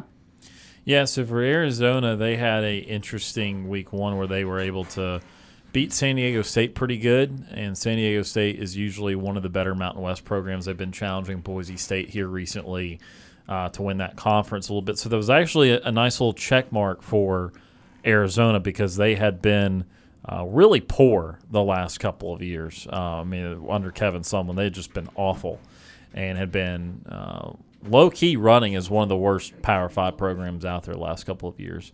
Uh, so that so them being able to beat San Diego State did make it maybe a little bit more interesting for Mississippi State. But yeah, again, I I, I talked about this a lot in the preseason. Mississippi State has the personnel it wants to have. Uh, this is year three for Mike Leach, which means he has had the opportunity to uh, kind of redo everything with offensive line, with the types of wide receivers he wants, which are make plays after the catch guys. He's got a quarterback in Will Rogers that runs the offense very well and had a great week one against Memphis threw five TDs over 400 yards. And if I'm just looking at Mississippi State compared to last year, remember that Memphis team. Look, you can think Memphis is going to be bad this year. That's great. They were not very good last year either, and they beat Mississippi State in Memphis in, in that controversial game. This year, Mississippi State pounded Memphis. They were up, I think, 35 to 10 or 35 to 3 Man. or something like that in the third quarter uh, before Memphis started to, to get on the board a little bit towards the end. But Mississippi State really controlled that game, dominated that game. And so I feel pretty good about the position Mississippi State is in. Being on the road in a night game in the Pac 12 is going to be interesting for the body clock Mississippi State because that's going to be uh, after when they're accustomed to playing uh, over here in, in the southeast. But I, I still think those factors Mississippi State can get through. Look, they have to win these games. They have to win this game. Uh, they they need to have a decent season this year. In year three of Mike Leach, they're already going to have enough tough SEC games as it is. You can't drop this game. I don't care it's on the road or not. They, they have to win this game. Uh, I think they'll. I think they will because they are, um, again, pretty fundamentally good when it comes to having the type of people they want to run that offense. Brooks. Uh, I, I also believe that uh, this Mississippi State team is going to win on Saturday. I mean, you like you guys have said, you look at the Arizona team these last couple years; they haven't been good. Um, they weren't good uh, last year, and they're they're trying to build something there. I, I think that they they've got some base there that they're going to start building. But you know, you like Ryan was saying, you look at this Mississippi State performance last week. After the rain, after the lightning, they came out. they they were pretty good. They and balled. so they they I, I think that this week you go out west. I don't you know you, you think about the body clock and everything playing a little bit later game. I, I, I don't know if it's going to be that big of a factor for Mississippi State. I think uh, Mike Leach is going to have them prepared um, properly because Mike Leach had to do the West Coast to East Coast thing several, uh, a couple times when he was out, out at uh, Washington State, and so he, I, I, think that this Mississippi State team is set up well to go out to Arizona and get a win uh, tomorrow. 334-887-3401 or toll free at 1 Tiger 9 if you would like to call in and be a part of Sports Call here today as we go to our Auburn Bank phone line. And joining us here on the program is Matt from Tallahassee. Matt has called into Sports Call today. Hi, Matt. What's up? Hey, Brooke. Hey, man. Who else is there? Got Cam in the studio here. My man, Cam. What's up? What's going on, Matt? Hey, I got I got a question for you guys. Um, first, I want to talk about the Wake Forest uh, Vanderbilt game, and I, I don't think Vanderbilt is going to win all I don't think they're going to win that many games this year. But what uh, what uh, what do you guys think the score would be between Vandy and Wake Forest? I got Wake Forest winning. Yeah, I think Wake Forest can win the football game. I, am not sure what kind of score that football game could be, but I think Wake Forest they're a top 25 team, and Vanderbilt has gotten off to a good start. But uh, Sam Hartman coming back at quarterback, I think Wake Forest can score 35, 40 points, and, and maybe Vanderbilt's around the uh, 17 to, to 21 range. I got, I got, I think Wake Forest will score 49 points and Vanderbilt will score maybe 13. Okay.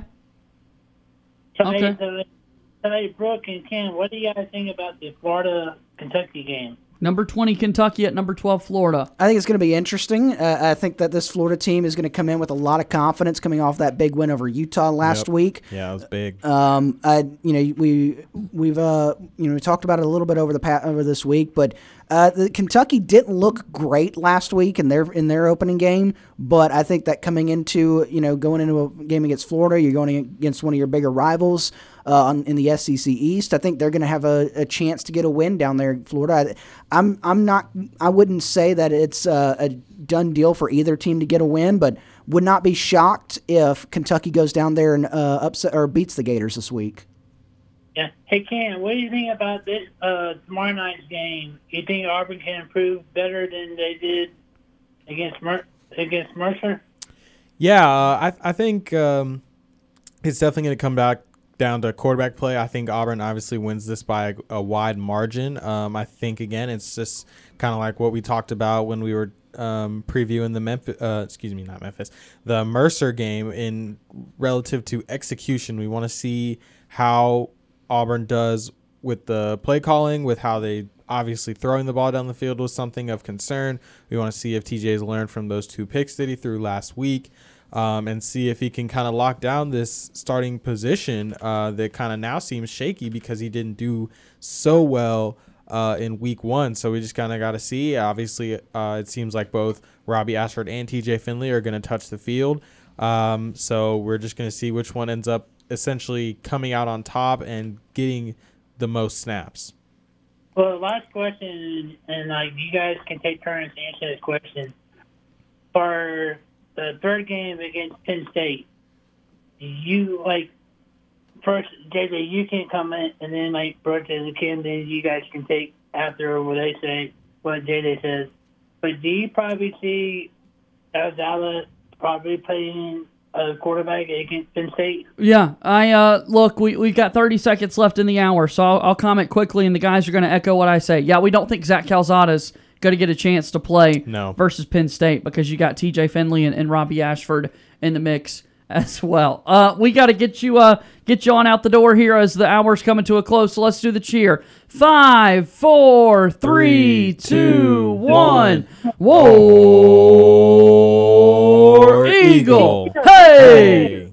Beat Bama 48, 45, 63, 13. Booyah! We're coming through your field. Gonna knock you out. Gonna give you two seconds. Auburn's on all the way. Bye bye, Saban. All right. Have a good weekend. Talk to you later. Thanks for the call today. War Eagle. That's our pal Matt from Tallahassee joining us on the program, and it brings us to the end of hour number two of Sports Call. Alongside Mr. Ryan Lavoy, Mr. Brooks Childress, and Mr. Canberry, I am Mr. JJ Jackson. Two hours in the books, and we're rolling.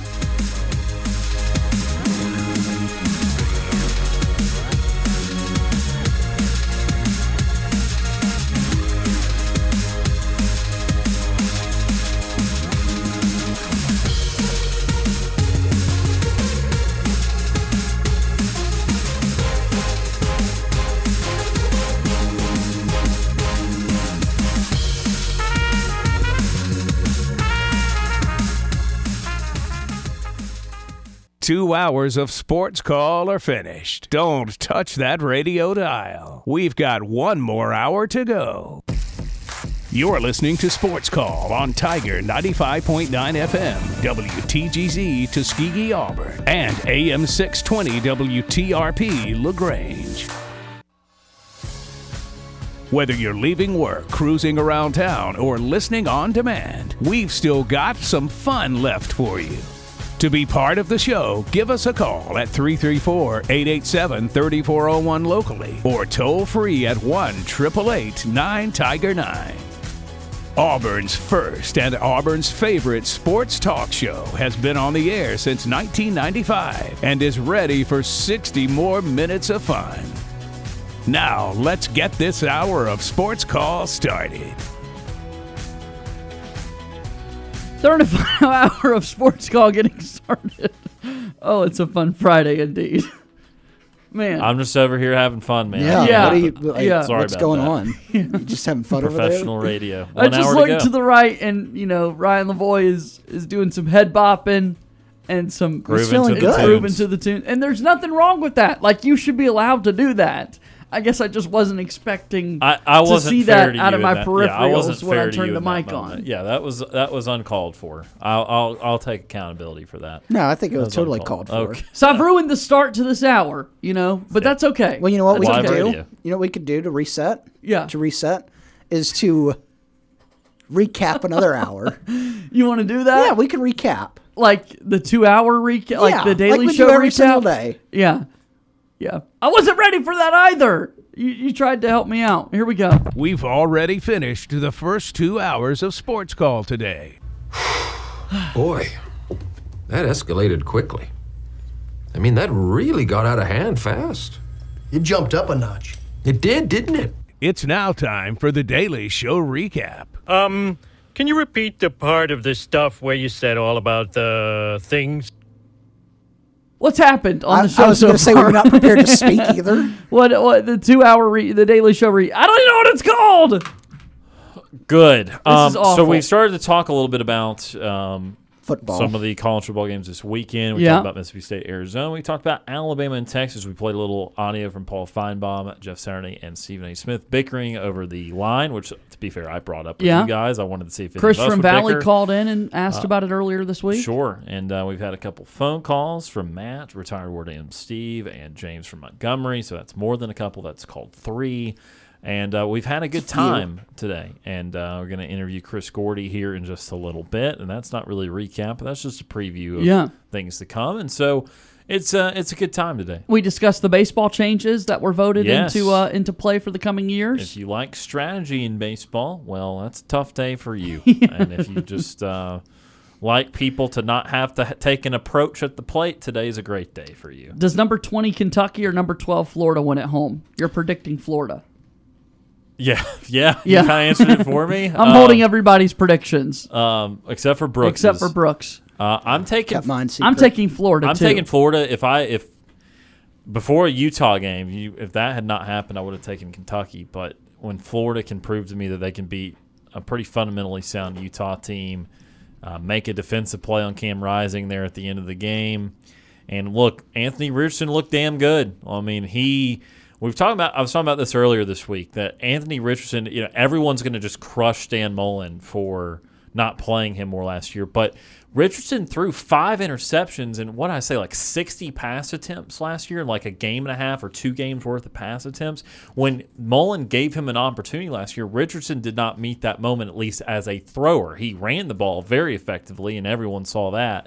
But now he st- he had a good passing game against Utah to complement, obviously, the great athletic things he can do. So if he continues to pass like that, uh, and look, this system for Billy Napier, uh, it's some pistol. It's a lot. It, it utilizes the mobile quarterback. That's something he did when he was with the Raging Cajuns of Louisiana. Is he wanted a guy that could run. So, and this really seems to work with what Anthony Richardson's skill set is. Kentucky's a good team. Brooks mentioned it a little earlier. They did didn't look as clean as I would have wanted them to against Miami of Ohio. I still think Kentucky will have a quality season, um, but I respect the swamp. I respect what Florida did week one, and Florida's got a heck of an opportunity uh, to really change the narrative of what this team can be this year if they can get this game too. So I'm going to take Florida at home. Brooks. Uh, Florida is a six point favorite at home. And I, I think this is going to be the tale of two quarterbacks this week. You know, you got Will Levis there getting a lot of NFL praise preseason. Uh, you know, he wasn't terrible in that first uh, in that in that first game. He was 21 or 32 for 303 yards and three touchdowns. But like like you said, Ryan, like we've mentioned, they didn't look great uh, in their first week game. Uh, Anthony Richardson looked pretty good. He ran like he was the leading rusher coming into this game with 11 carries, 106 yards, three touchdowns on the day for the Gators. Um, I, I think you know I, you look at this matchup. I don't think Kentucky's going to let him run as much as what Utah did last week. Uh, but I think it could be a, this game could get to a shootout uh, esque of what we kind of see in the Big Twelve quite often. Uh, I, one main factor I think is Florida's going to have to shut down the passing game. You got Tayvion uh, Robinson, who's the leading receiver for Kentucky last week, six receptions, 136 yards on the afternoon, uh, and I'll tell you what, I think Florida, the I think the environment at the swamp can be as good as last week, but I, I'm I'm going to lean toward Kentucky. I think Kentucky gets their feet under them. They kind of got. I, I'm going to say that that Miami Ohio game was a little bit of a wake up call, and I, I think they're going to go. And I don't think it's going to be. They're going to win by more than a touchdown. I think it's going to be very very close. But I think I'm going to go take Kentucky with the upset. I'm a big fan of Florida and what they're going to be able to do in this matchup against Kentucky. Anthony Richardson did look really, really impressive.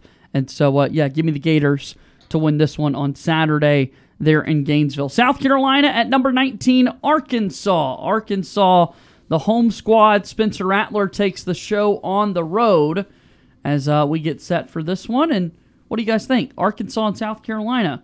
Who do you think can walk away with a victory here? I've got um, Arkansas winning this one.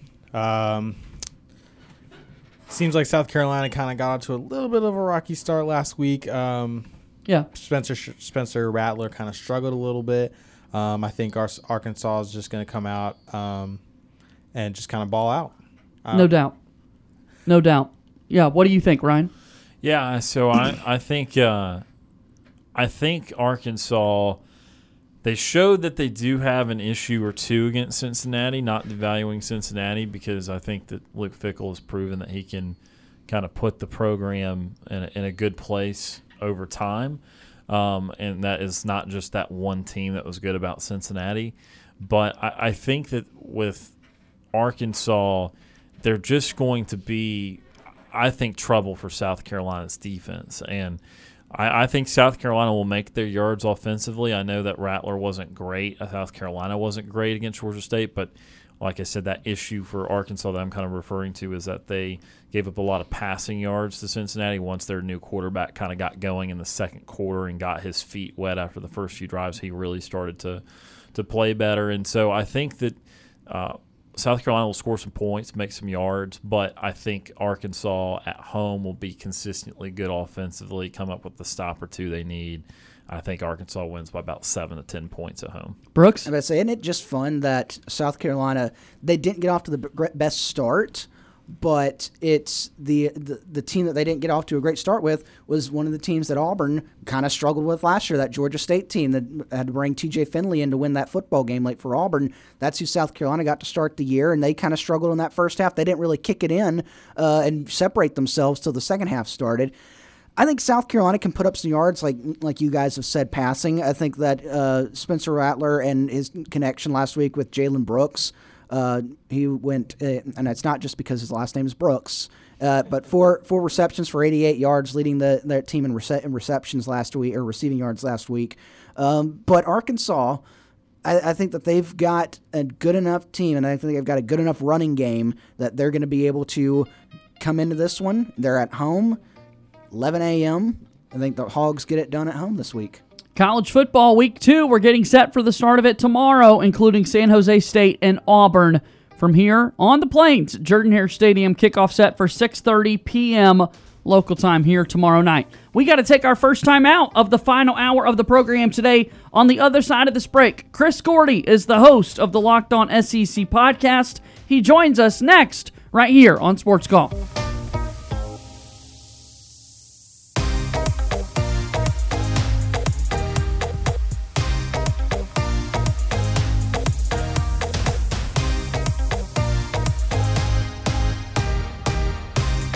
May we have your attention, please? Ladies and gentlemen, can I please have your attention? We're Auburn's first and Auburn's favorite sports talk show. Hi, my name is. What? My name is.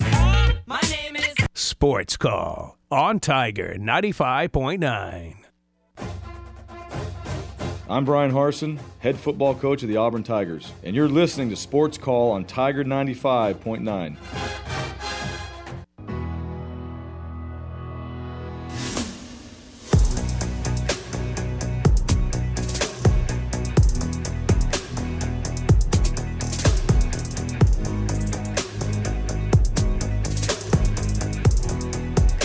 Welcome back to the Sports Call here on Tiger 95.9 FM and on the Tiger Communications app. JJ Jackson with Ryan Lavoie and Brooks Childress on this Friday on the Plains, and we are so stoked to be able to go to our Auburn Bank phone line and bring on one of our good pals, Chris Gordy, the host of the Locked On SEC podcast, back here with us as we get set for week two of the college football season. Chris, the time is greatly appreciated. How are things going for you? How much fun have you enjoyed having football back in our lives? I mean, it's been great. I mean, I don't know, you know, necessarily if that NFL game was as good, but um, you know, last night. But man, week one into college football, we uh, it's looking pretty good. I mean, outside of LSU on Sunday night, um, you know, SEC had a chance to go undefeated there, but uh, I like what we saw in week one. I think we figured out a lot yeah, it was fun to see all these games back and to be able to have all these opinions start to formulate, see where we were right and wrong. And I know it's a little bit too early to have all of those overreactions. Uh, we'll talk about the SEC and then focus on Auburn a little bit later in the discussion. Uh, but you take a look at week one. Who were kind of those big winners in the conference, you think? Yeah, I mean, obviously Georgia was was the most impressive. I mean, playing you know an Oregon team that we think is going to be pretty good. But um, you know, I, I thought what they did. I, I always said I thought Georgia's offense was going to be more explosive with Stetson Bennett more comfortable in it, and it was. But I did not expect Georgia's defense to be as dominant as they were. I, I think we made too much out of all the pieces they lost in the off season. You know, all the guys that got drafted and all that, and neglected to recognize all the good pieces they were bringing back. You know, I'm watching that defense and I'm seeing Christopher Smith and Kelee Ringo and you know Jalen Carter and all these pieces. I'm like maybe we underestimated the Georgia defense. I'm not saying they're going to be as good as last year, but man, they, they certainly look like it in their first test. So Georgia very impressive to me. Alabama, you know, looked like Alabama, although you know a little bit statistical anomaly. You know, them not having a sack I thought was very surprising. But kudos to Utah State. They did a, a good job of getting the ball out quick. They just didn't do anything with it. They got it out quick and avoided sacks. They just didn't, you know, turn it into first downs and keep the chains moving at all. Right. But uh, you know, offensively, I'll tell you this: Bryce Young barely ran the football last year. I mean, they would use him on rollouts and get his feet moving and look down the field. But if he's going to tuck it and run it, and you know, show his mobility off as another weapon in his game, then man, that's just going to make them that much more dangerous. So impressed with Bama, impressed with Georgia, very impressed with Florida. Uh, Florida's exactly what I've been talking about all offseason, saying that you know if they stay healthy, they have some major weapons. Um, you know, if they can stay healthy, and Anthony Richardson is one of them. And I thought he was perfect in the Billy Napier offense. And uh, you know, I'm excited to see what, what Florida does. If they get a win over Kentucky this week, man, that'll be that'll be huge. But just you know, maybe uh, what what was I disappointed with? Obviously, LSU just looking like they weren't ready to go. Um, you know, I almost wish it would have been flipped for LSU. They play Southern this week, and they'll get everything right. But you almost wish they could have flipped and played Southern week one and play Florida State this week. I think LSU would have looked a lot better and probably would have beat Florida State. And then uh, disappointed with Kentucky's offensive line, disappointed with South Carolina's offensive line. Those were two that uh, you know I, I had question marks about coming into this year, and, and they did not. You know, Kentucky, Will Levis was under pressure much of that first half, and then Spencer Rattler. You know, South Carolina loves all their running backs that they have, but they couldn't really get much going on the ground game, and Spencer Rattler was under pressure constantly. So those are just kind of some big picture takeaways from week one. And Chris, in week two, we have our first couple of conference games. You just mentioned South Carolina; they go to Arkansas. Uh, then you have Kentucky and Florida in what is now a top twenty-five matchup. Kind of talking about those two games in particular, uh, and maybe even that Florida and Kentucky game more so. That seems like a uh, already fairly significant game in the East. Obviously, we know Georgia is is by far the favorite, but uh, that number two spot seemed to be Tennessee or Kentucky coming into the season, and now you have Florida uh, immediately uh, putting maybe the East on notice with that win over Utah. What do you think of that Florida and Kentucky game in particular? Yeah, the the the Florida Kentucky game is just interesting because Kentucky has been a little bit more competitive in that series in recent years, but there still have been some blowouts. Um, and, and so I think somebody brought up, you know, in 2018 and 2020, I think were blowouts, and so you know, it would, it would make sense if, if this one is a blowout. But uh, you know, Kentucky has started to at least compete better with Florida in recent years in that rivalry, and so.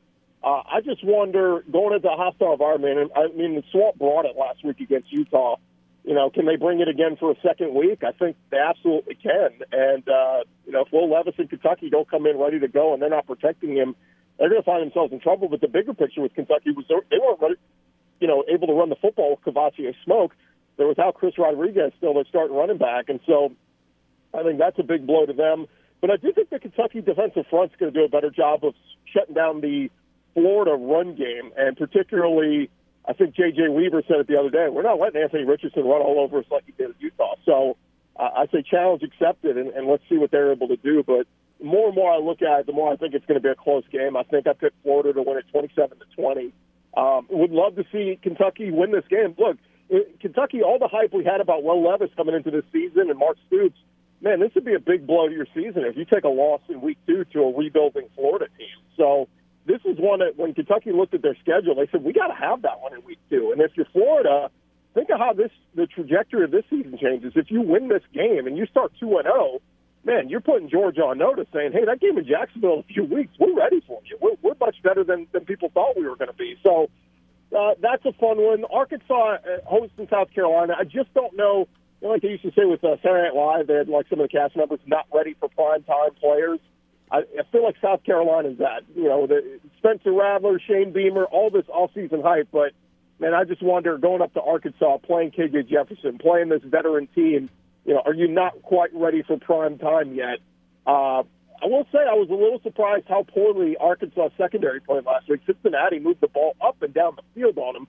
Now they made mistakes. They turned the ball over. They fumbled the ball away. They did all kinds of dumb things. But you know, and Spencer Rattler, if they can give him some time to throw, I think he can move the ball up and down the field in Arkansas because you know, Jalen Catalon's banged up, Myles Slusher is banged up. So uh, maybe South Carolina will have a chance to move the football. But, uh, uh, you know, if I had to bank on that one, I'm taking Arkansas at home. And then, of course, the big one, Alabama and Texas and Austin, uh, you know, for the big non-conference game. I, I'm still surprised that line hasn't moved at all. That Alabama's been right around a three touchdown favorite. And look, I think Alabama's very good, but that's going to be, you know, Alabama struggled last year when, they went into some hostile environments, if you remember. When they went into the swamp, uh, Florida turned it on the second half, and they made that a game. Uh, of course, we all remember the Iron Bowl last year, how poorly Alabama played in that one. So, you know, if Alabama's not careful and they go in there and they make mental mistakes and turn the ball over a couple times, don't let that Texas crowd into it because they could, you know, you could find yourself into a game. And again, I think it's a game Alabama still wins, but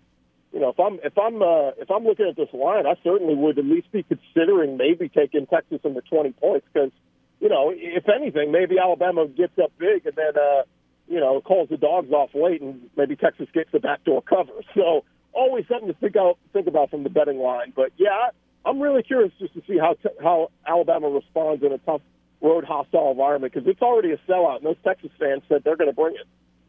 And Chris, uh, I'm going to take advantage of early season to, to talk about this team because we may not get to talk about them once we hit uh, the heart of conference play. But how about this Vandy start to the year?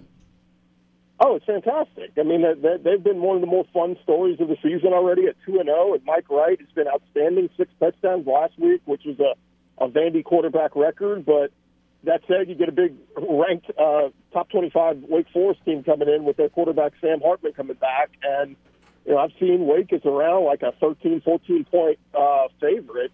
And I just say, like, Vandy, when's the time, man? Let's turn this thing around. Let's get a big home victory over a ranked team.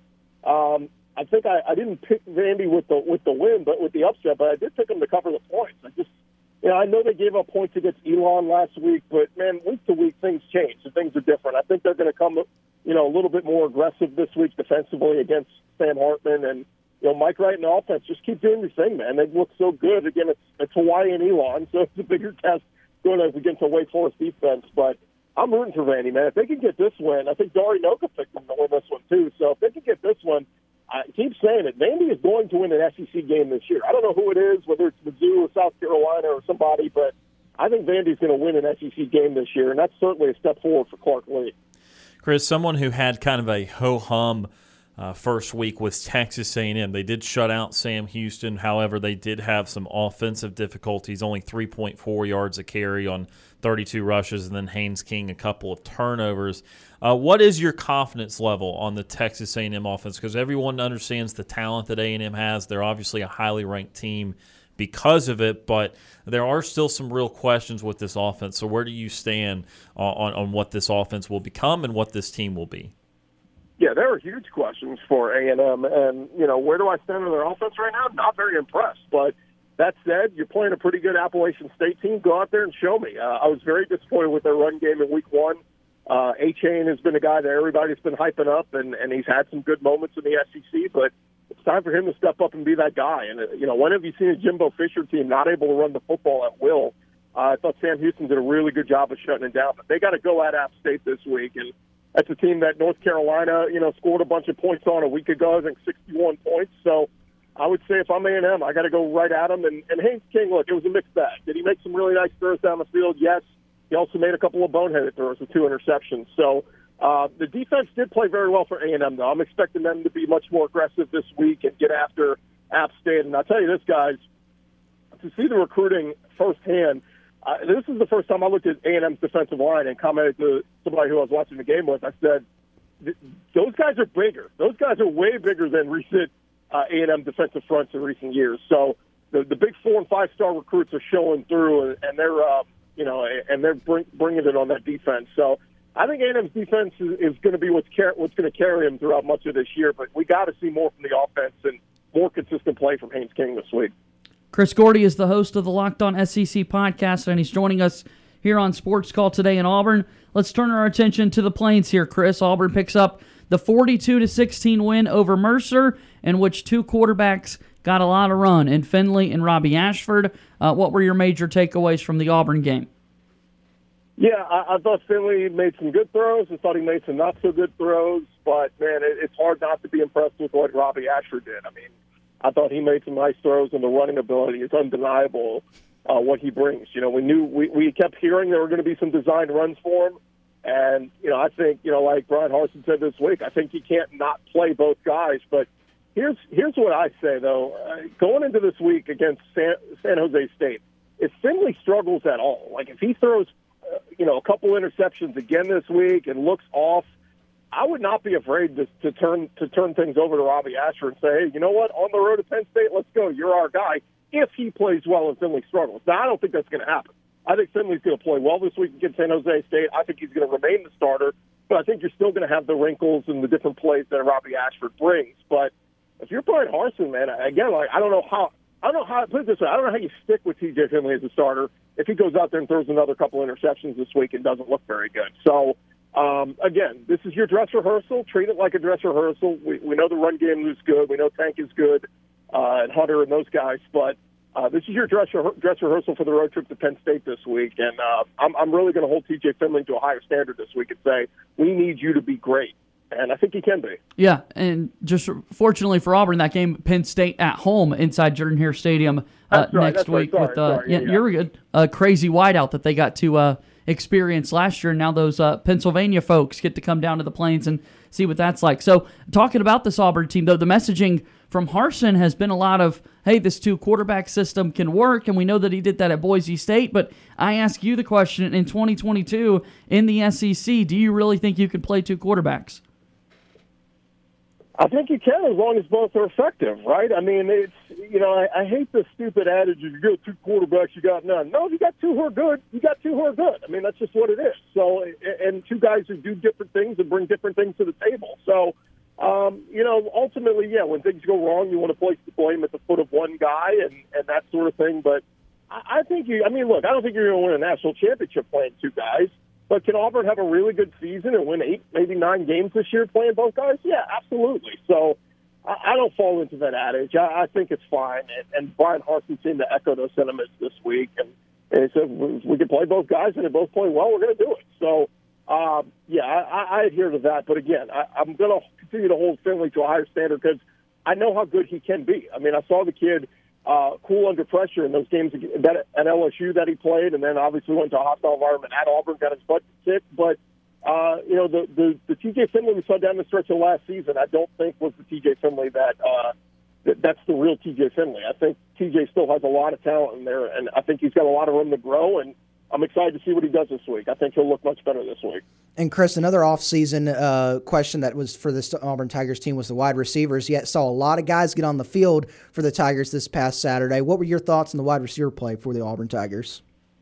Yeah, I thought it was fine. Uh, I still I want to get Shed. You know, there, there's so many of these great receivers in the SEC right now that we just didn't like. I want to see more. I want to see more from Shed. I want to see more from obviously Kayshon Boutte at, at LSU. I want to see a little bit more in the Alabama guys. Kobe Prentice, the freshman there, I thought looked great in his first game, but I want to see more from him.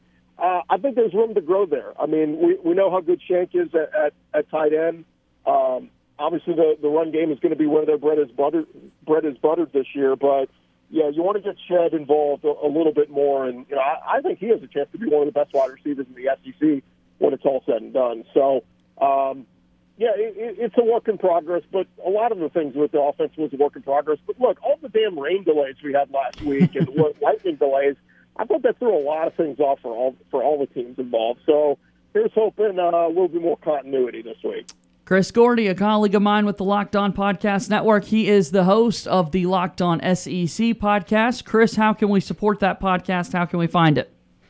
Yeah, just search Locked On SEC wherever you get your podcasts. We're up on YouTube now with the the video version of the show, and uh, yeah, appreciate you guys checking it out. We had some great interviews this week with Lynn Scarborough from Lindy Sports and Chris Marlowe from Saturday Down South, and a lot of uh, a lot of great guests every week. So I encourage you to check it out, and uh, we're having fun, man. It's we're gonna keep this thing rocking and rolling, and let's see if the SEC can have another 13 and one week this week. Well, I guess that's not possible because we got two conference right. games, but maybe we'll get 12 wins this week. I love it, Chris. Thanks so much for the time. We'll talk again soon. Okay.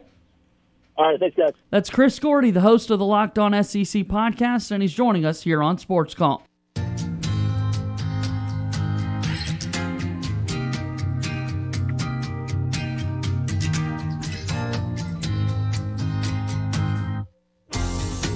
Do you want to join our conversation? Tweet us your thoughts on Twitter at SportsCallAU. This is Philip Lolley, former Auburn Tigers football assistant coach for the 2010 National Championship team, and you are listening to Sports Call.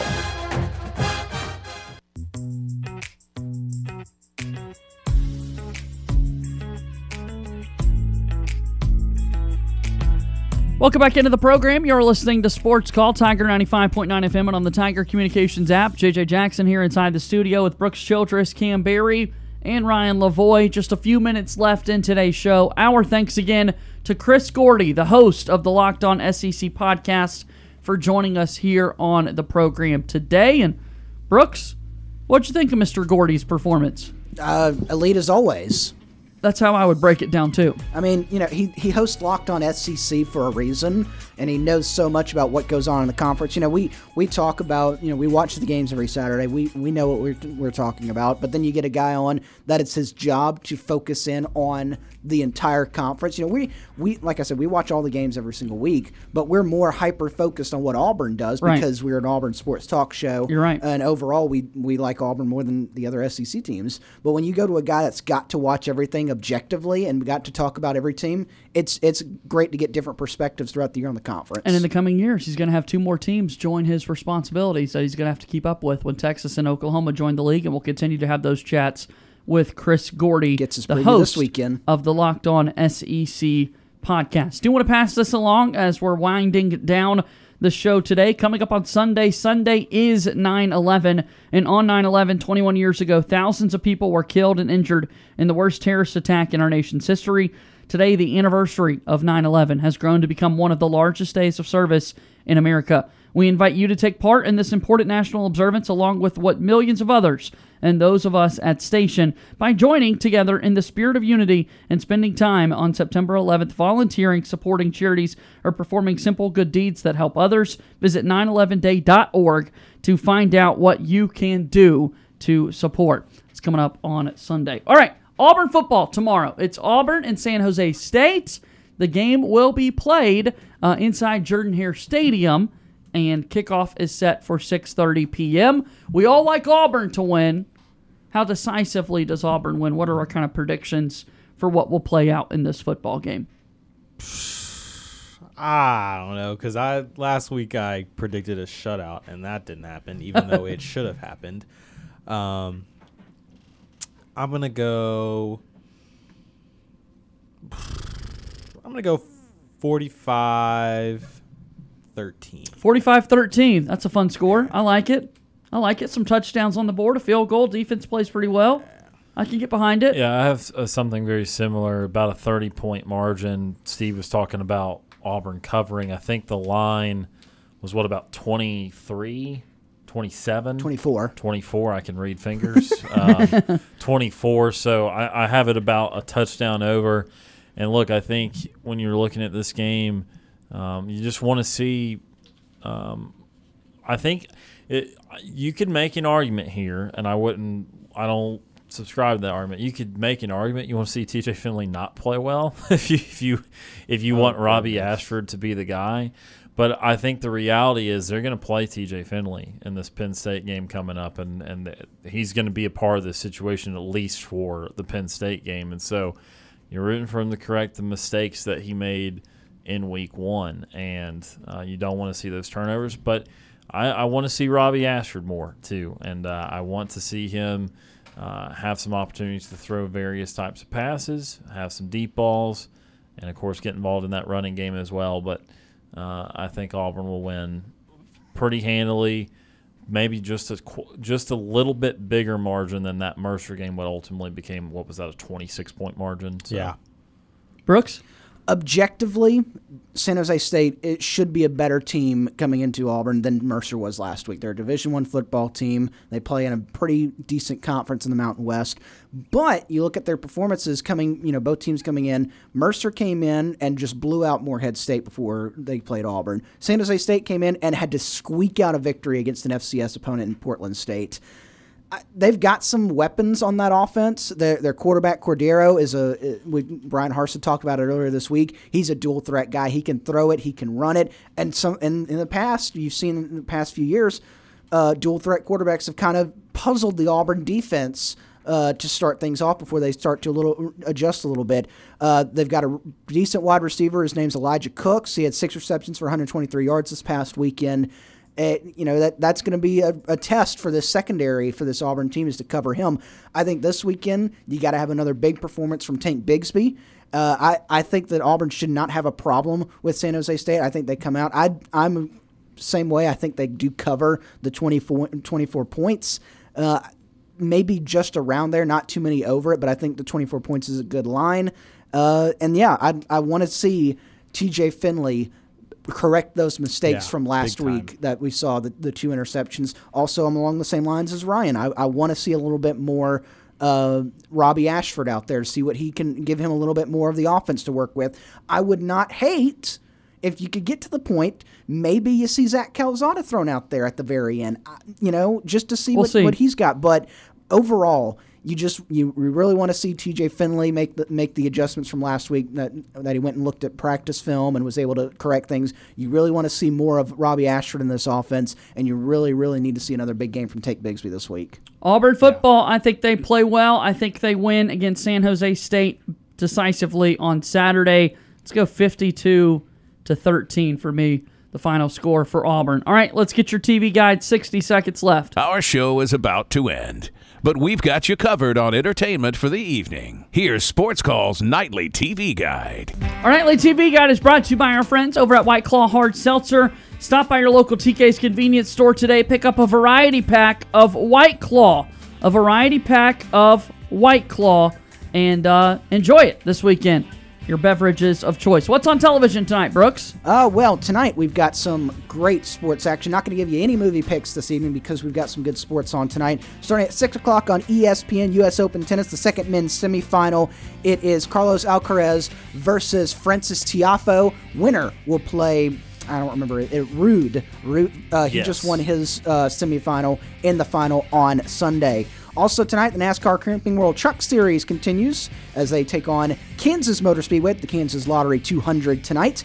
You've got some high school football action from the state of Florida at 7 o'clock on ESPNU. Lake Gibson takes on Lehigh. I'm sure there's some top prospects you can watch in that one. 9 o'clock tonight, the late uh, late soccer action. Some Liga MX soccer as Juarez takes on Monterrey, if that is your uh, prerogative. Uh, also, Braves back in action tonight at 8:40 p.m. on Apple TV Plus. They take on Seattle, first of three against the Mariners, and then of course college football back in action tonight. The late game is in the Mountain West Conference. It's the first Mountain West game of the year. Boise State taking on New Mexico. Boise State's a 17-point favorite, and of course 6:30 on E ESPN2. The Gus Bus is back taking on Scott Satterfield and the Louisville Cardinals. UCF a six point favorite tonight. And that is look at your nightly TV guide brought to you by White Claw Hard Seltzer. Thank you, Brooks. We'll see you next week. Yes, Have a good sir. weekend. Cam Berry, enjoy the weekend. We'll see you soon. Will do. And Ryan Lavoie, appreciate you as always. Appreciate you, brother. Have a good weekend. That's going to do it for today's show. Thank you so much to Chris Gordy for joining us on the program and for stopping by. For Ryan Lavoie, Brooks Childress, and Cam Berry, my name is JJ Jackson. Thank you and good day.